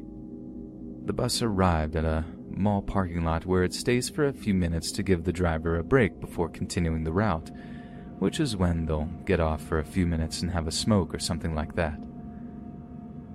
As I was waiting for a driver to get back on and continue the route, I spotted a man through the window parallel to me.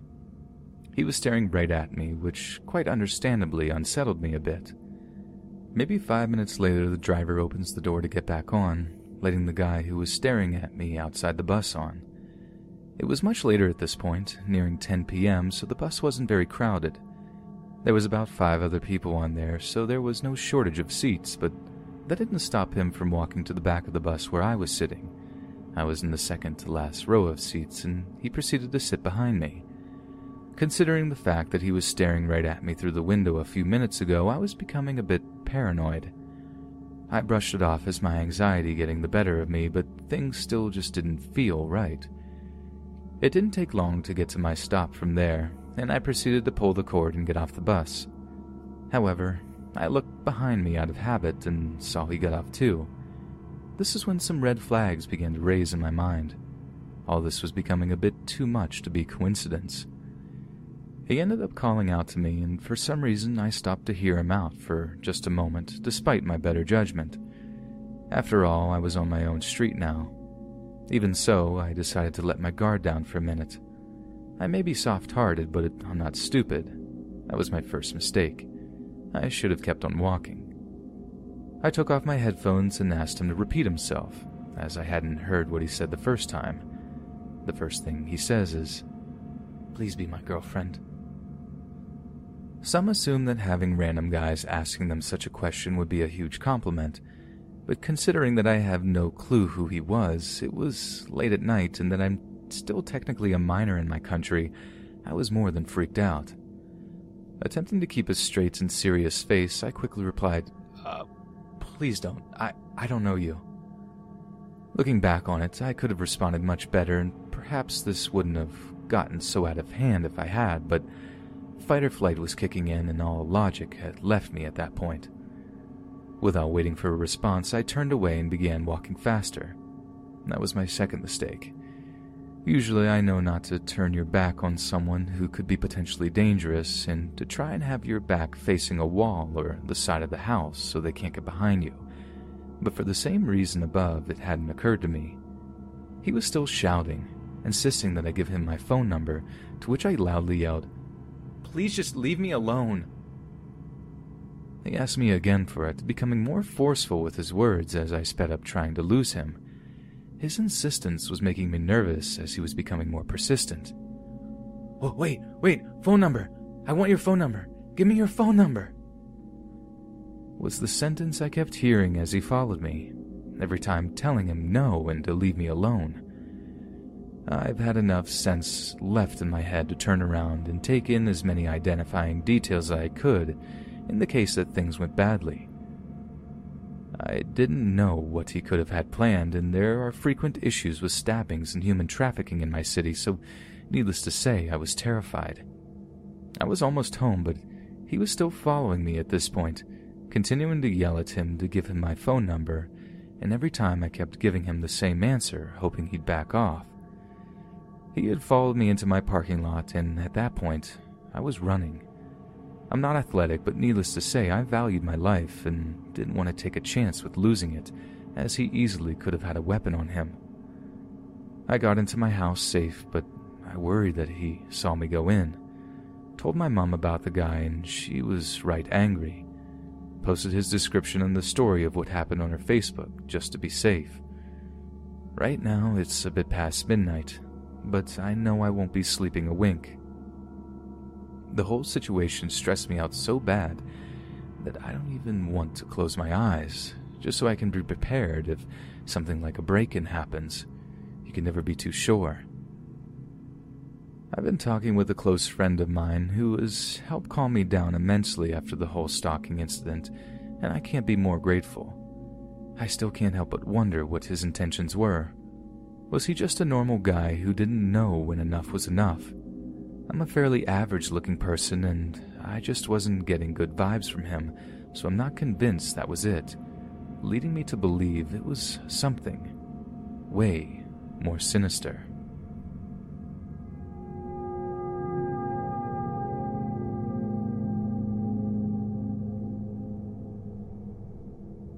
My friend, I'll call him Zach, was feeling pretty down for a few days.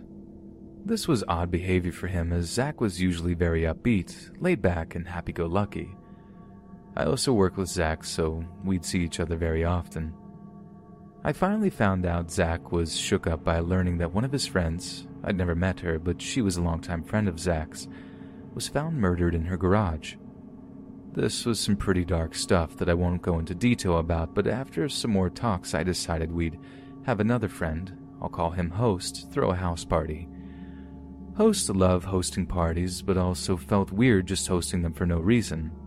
He'd regularly ask about birthdays, accomplishments, and other such life events, searching for a reason to throw a party. I explained what was going on to Host and that Zach hadn't been doing anything but going to work, then drinking himself to sleep when he was off.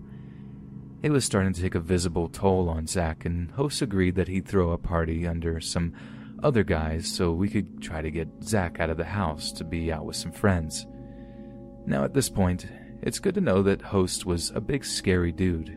He was 300 pounds or so, stood easily over 6 foot 2, and only had one arm. He was also a felon, but was trying, or so we thought, to turn his life around.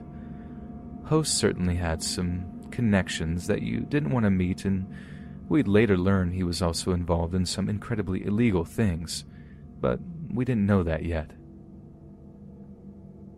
So the party comes around and we carpooled over. There were hundreds of people here, a couple of beer pong tables and a pool table in the basement, a room with no lights beyond a TV playing visualizations and music that was much more mellow than the music in the rest of the party for people enjoying other things or just needing a dark, quiet place to relax for a little ground floor had food and movies, and the top floor with bedrooms for, well, I'm sure you can guess. When we got there, Zach was pretty unconvinced he'd have a good time, but I convinced him to play a round of beer pong with me, and Host got a friend to play against us. Host kind of winked at me and him and his friend through the game, so we kept the table for the next game and the next people to come play us. The next team were two close friends of ours, and I don't think they threw the game like Host did, but Zach and I won. One of them comes up later, in a minor role, but I'll name him Tyler. Up came the next team, It was another friend of ours, we'll call her Mel, and a guy none of us had ever met, which wasn't too weird at a party this size, but we'd been to enough of host parties that we were pretty well known and recognized a lot of faces. Being the friendly sort, we introduced ourselves to him. Hey, uh, I'm OP, and this is Zach. You've already met Mel. Uh, what's up, Loaf? Hey, I'm Zach. Yeah, Loaf. What's your name? Loaf. Like a loaf of bread? And he just stares at me. Uh, well, alright, Loaf. We're undefeated so far, so good luck, but we're gonna destroy you. Zach was beginning to look and act a lot like his usual happy self. We played and actually lost, so we congratulated them. Mel did some pretty standard trash talk and showboating, and Loaf didn't say a word after the game to us and actually refused to shake our hand over a good game. I was starting to get weird vibes from him, so I tapped Zach to come outside for a cigarette with me. Dude, does Loaf seem weird? Yeah, man, I was just going to ask you the same thing. Something seems off about him. I don't know, maybe I'm just still in the funk. Nah, man, something is off. I. What kind of name is Loaf, even? It's, it's like the name an alien chooses. At this point, Tyler joined us. He didn't smoke, but he wanted to check on Zach to see if he was feeling better. Tyler did some trash talk about losing to Mel and Loaf and said he was going to go beat them when his turn was up if they were still at the table when his turn came around. Tyler went in to get us new beers, and Zach and I had another cigarette. Tyler came back and we kept talking. A little later, Mel joined us. Oh, did y'all lose? No, that dude just walked away in the middle of the game without saying anything. He's super sketchy. Yeah, we were just saying that. Maybe he's going to drug someone. Maybe he's a murderer. Tyler then realized how bad of a joke that was in front of Zach and excused himself to tell Host to keep an eye on this guy as we all had that same weird vibe about him. Zach and I stayed outside and just kind of talked about the friends he lost. A little while later, we went back inside, and Tyler and his friend were dominating the beer pong table, but we couldn't find Loaf. We found Host and asked if he had seen him. All Host said was very calm and cold. He left. It was an odd answer, but we didn't think much of it. The night went on a little longer, and at one point, Tyler had told us that when he went to warn Host, he was already talking to Loaf about something and could tell he wasn't invited to the conversation by their hushed tone, body language, and glare as he approached. As he walked away, he heard Host beginning to raise his voice and tell something to the effect of, You don't bring that stuff around my house. When Tyler turned around, Host had Loaf pinned to the wall by his neck and was beating him in the face with the stump of his other arm. Loaf left shortly after this, and Tyler made himself scarce, pretending like he saw nothing. The rest of the night was uneventful. A few weeks later, though, Mel, Tyler, Zach, and a few others were blowing up my phone around 8 a.m. I woke up to see what the commotion was and learned Loaf wasn't his name at all he was on the news arrested under suspicion of multiple murders, one of which was actually Zach's friend. We played beer pong with the guy who was later convicted of murdering Zach's friend. A little later, we learned Host was dealing cocaine, facilitated a prostitution ring, and was upset with Loaf for confessing a murder he did that night. We suspect Host was worried that the cops may have followed him here, and that was the stuff he couldn't be bringing around here. A little while later, Host had his house raided and was arrested for a number of things. Ultimately, we all felt kind of stupid for going to this guy's place as many times as we did, and considered ourselves lucky that nothing happened to us.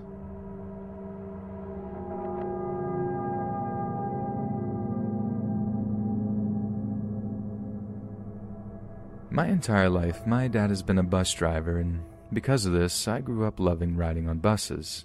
I even have a free bus pass through my dad, which I use a lot. This happened about a year ago.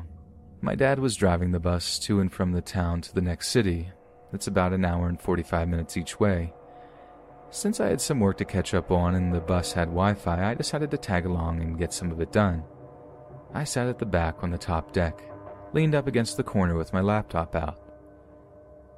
The way there was good. I actually finished all my work. After we got to the city, there was a 10 minute break, so I bought myself a drink, but the whole time, I felt someone was watching me. But when I looked around, no one seemed to have even noticed me. Everyone was busily walking to their buses, but I just couldn't shake the feeling. After I bought my drink and did my thing in the bathroom, I went out and boarded the bus with my dad. I walked upstairs and sat back down in my original seat. As the bus pulled away, I still felt someone was watching me, so I moved to about halfway down the bus so I would be closer to the stairs and therefore closer to my dad. However, because I still had an hour and a half, I didn't want to sit downstairs in case someone tried to sit next to me. Fast forward half an hour. I have one hour remaining till I get off, and that's when I notice him. A very tall man, probably around six foot three, walking down the bus neck bent to the side so he didn't bang his head. He sat down in the seat across the aisle from mine. He just sat down and stared at me. For the next half an hour, he just sat and stared. He didn't move. He didn't even seem to blink. I decided at the next stop to pretend to get off and go sit downstairs. Someone rings the bell. I stand up before the bus has stopped moving and walk downstairs. The tall guy follows me closely he was pressed up against me as I stood on the bottom step, waiting for the bus to stop so I wasn't thrown forwards. I moved to sit at the back of the bus. The back rows of the downstairs of the bus had five seats facing forward and then two seats facing backwards on each side. I sit on one of the backwards facing seats in front of an older lady, late 30s or early 40s. The guy follows me and sits on the middle back seat facing forward, staring at me. I give the woman in front of me these help me eyes as best I could.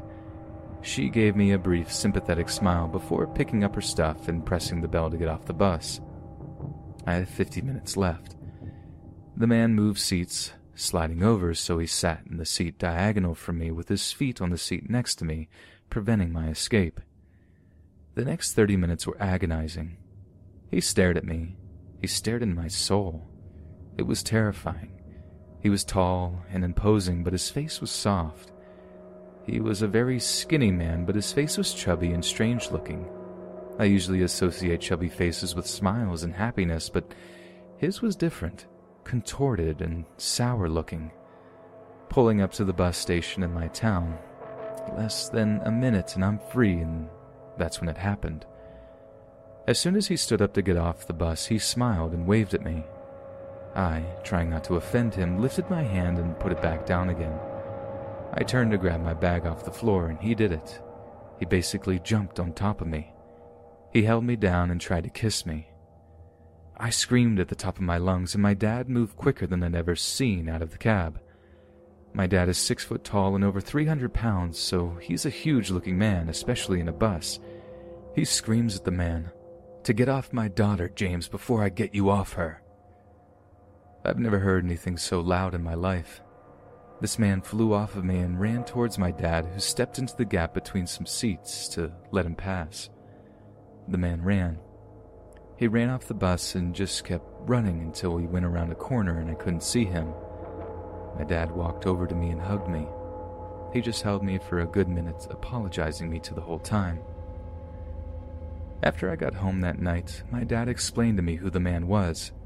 His name was James, and he's known for doing this to women, staring at them and then trying to kiss them before he gets off. He's deaf and dumb and uses that as his defense, saying that he didn't know that they had to say no despite people shoving him away and once breaking his nose. They had tried to get him banned from the buses, but he wrote a complaint to the head office and they revoked the ban without consulting the depot. The next day, my dad pulled the footage from the bus and sent it to the police, but nothing ever came of it besides him having a permanent, unrevocable ban from riding on anything owned by the company. That's buses, some metro trains, and a couple of ferries. James, the bus guy, stopped me from riding buses for at least six months. Even now, I'm apprehensive about riding buses alone.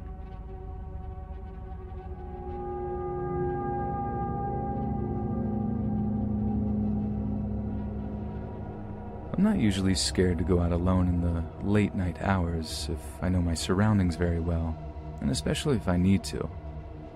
I'm a small, petite girl about 5 foot 2 and 130 pounds.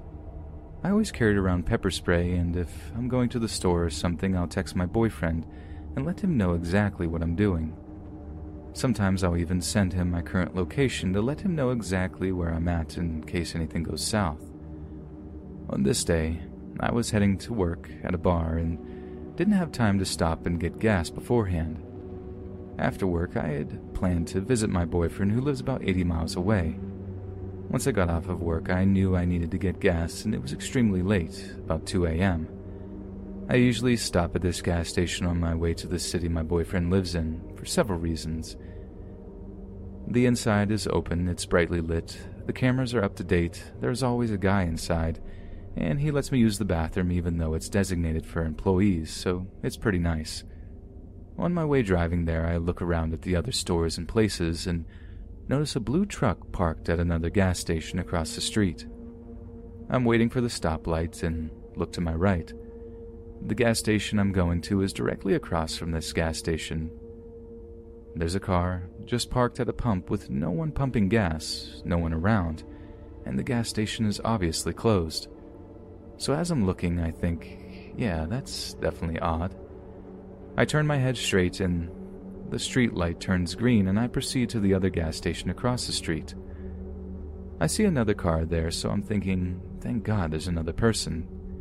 I go inside, give the cashier some money, and then proceed back to my car. I left my phone in my car and had the gas door open, and my keys have pepper spray, so I had that ready. As I'm standing there waiting, the guy at the other pump leaves, and I'm like, oh boy, now I'm alone at that pump. I'm staring at the gas station across the street. The blue truck has probably been parked there for maybe seven minutes now, and if you're using debit, that's probably a long time to be at the pump. It was there as I drove here, there as I pumped gas, and is going to be there once I leave. Right when my gas is almost finished, a guy starts running from across the street. He looks disheveled, not homeless, but hasn't showered for a couple of days. He wore a black, faded, oversized hoodie, baggy jeans, and he was bald. His beard was a bit grown out, and he was Hispanic. He looked to be about 35 to 40 years old, or maybe younger. I'm a bad judge when it comes to age. I'm at pump 5, let's say, and he keeps his distance at pump 4. He asked me if he can borrow my phone to make a call. I was thinking of an excuse like, I don't have a phone or it's dead, but then no one would believe that anymore. So I just kept saying, sorry, no. He claimed the blue truck across the street was his and that he was having trouble with his car. He kept insisting that his phone was dead and that he needs to call a friend to help him with his car troubles. Now I'm thinking, what a total liar. There's a Denny's right across the street, and another gas station and a Safeway are all still open. Not to mention, there was another guy here pumping gas earlier. Why couldn't you come and ask him if your blue truck was parked there for some time? He literally left before you came. If he was in dire need of help, he would have went inside and asked the cashier, or went to those other locations where there were more people. So I kept saying sorry, no. I finished pumping gas, hauled it to my car, and left. I called my boyfriend and told him about the blue truck and the weird dude. A couple of weeks after that, I went to the same gas station, but at an earlier time, maybe at 12 a.m. And guess what I saw? The same blue truck parked at the same pump. I was with my boyfriend this time, and there were more people at the gas station. I told my boyfriend I wasn't lying, and that was the same blue truck I saw last time. Fast forward to a couple of weeks ago, I ran across a post from a girl in my city where I pumped the gas. She reposted a Facebook post about weird guys going around and doing exactly what that guy did to me. It was also saying something about human trafficking recruiters. Now you can imagine how I'm feeling while reading this. It might not be the same guy, or it could be, who knows. Maybe there's people going around doing the same thing. I usually would love to help out a stranger if they needed it, but this guy just didn't seem like he needed help. Hey friends, thanks for listening. Be sure to subscribe and click that notification bell to be alerted of all future narrations. If you got a story, be sure to submit them to my subreddit, r Let's Read Official, and give and receive feedback from the community, and maybe even hear your story featured on the next video. And join my Discord to interact with me and other listeners directly. And if you want to support me even more, grab early access to all future narrations for just $1 a month on Patreon, and maybe even pick up some Let's Read merch on Spreadshirt and check out the Let's Read podcast, where you can hear all these stories in long compilation form and save huge on data, located on both Spotify and Apple Podcasts. Links in the bio. Thanks so much, friends, and remember, apple cider vinegar can cure anything.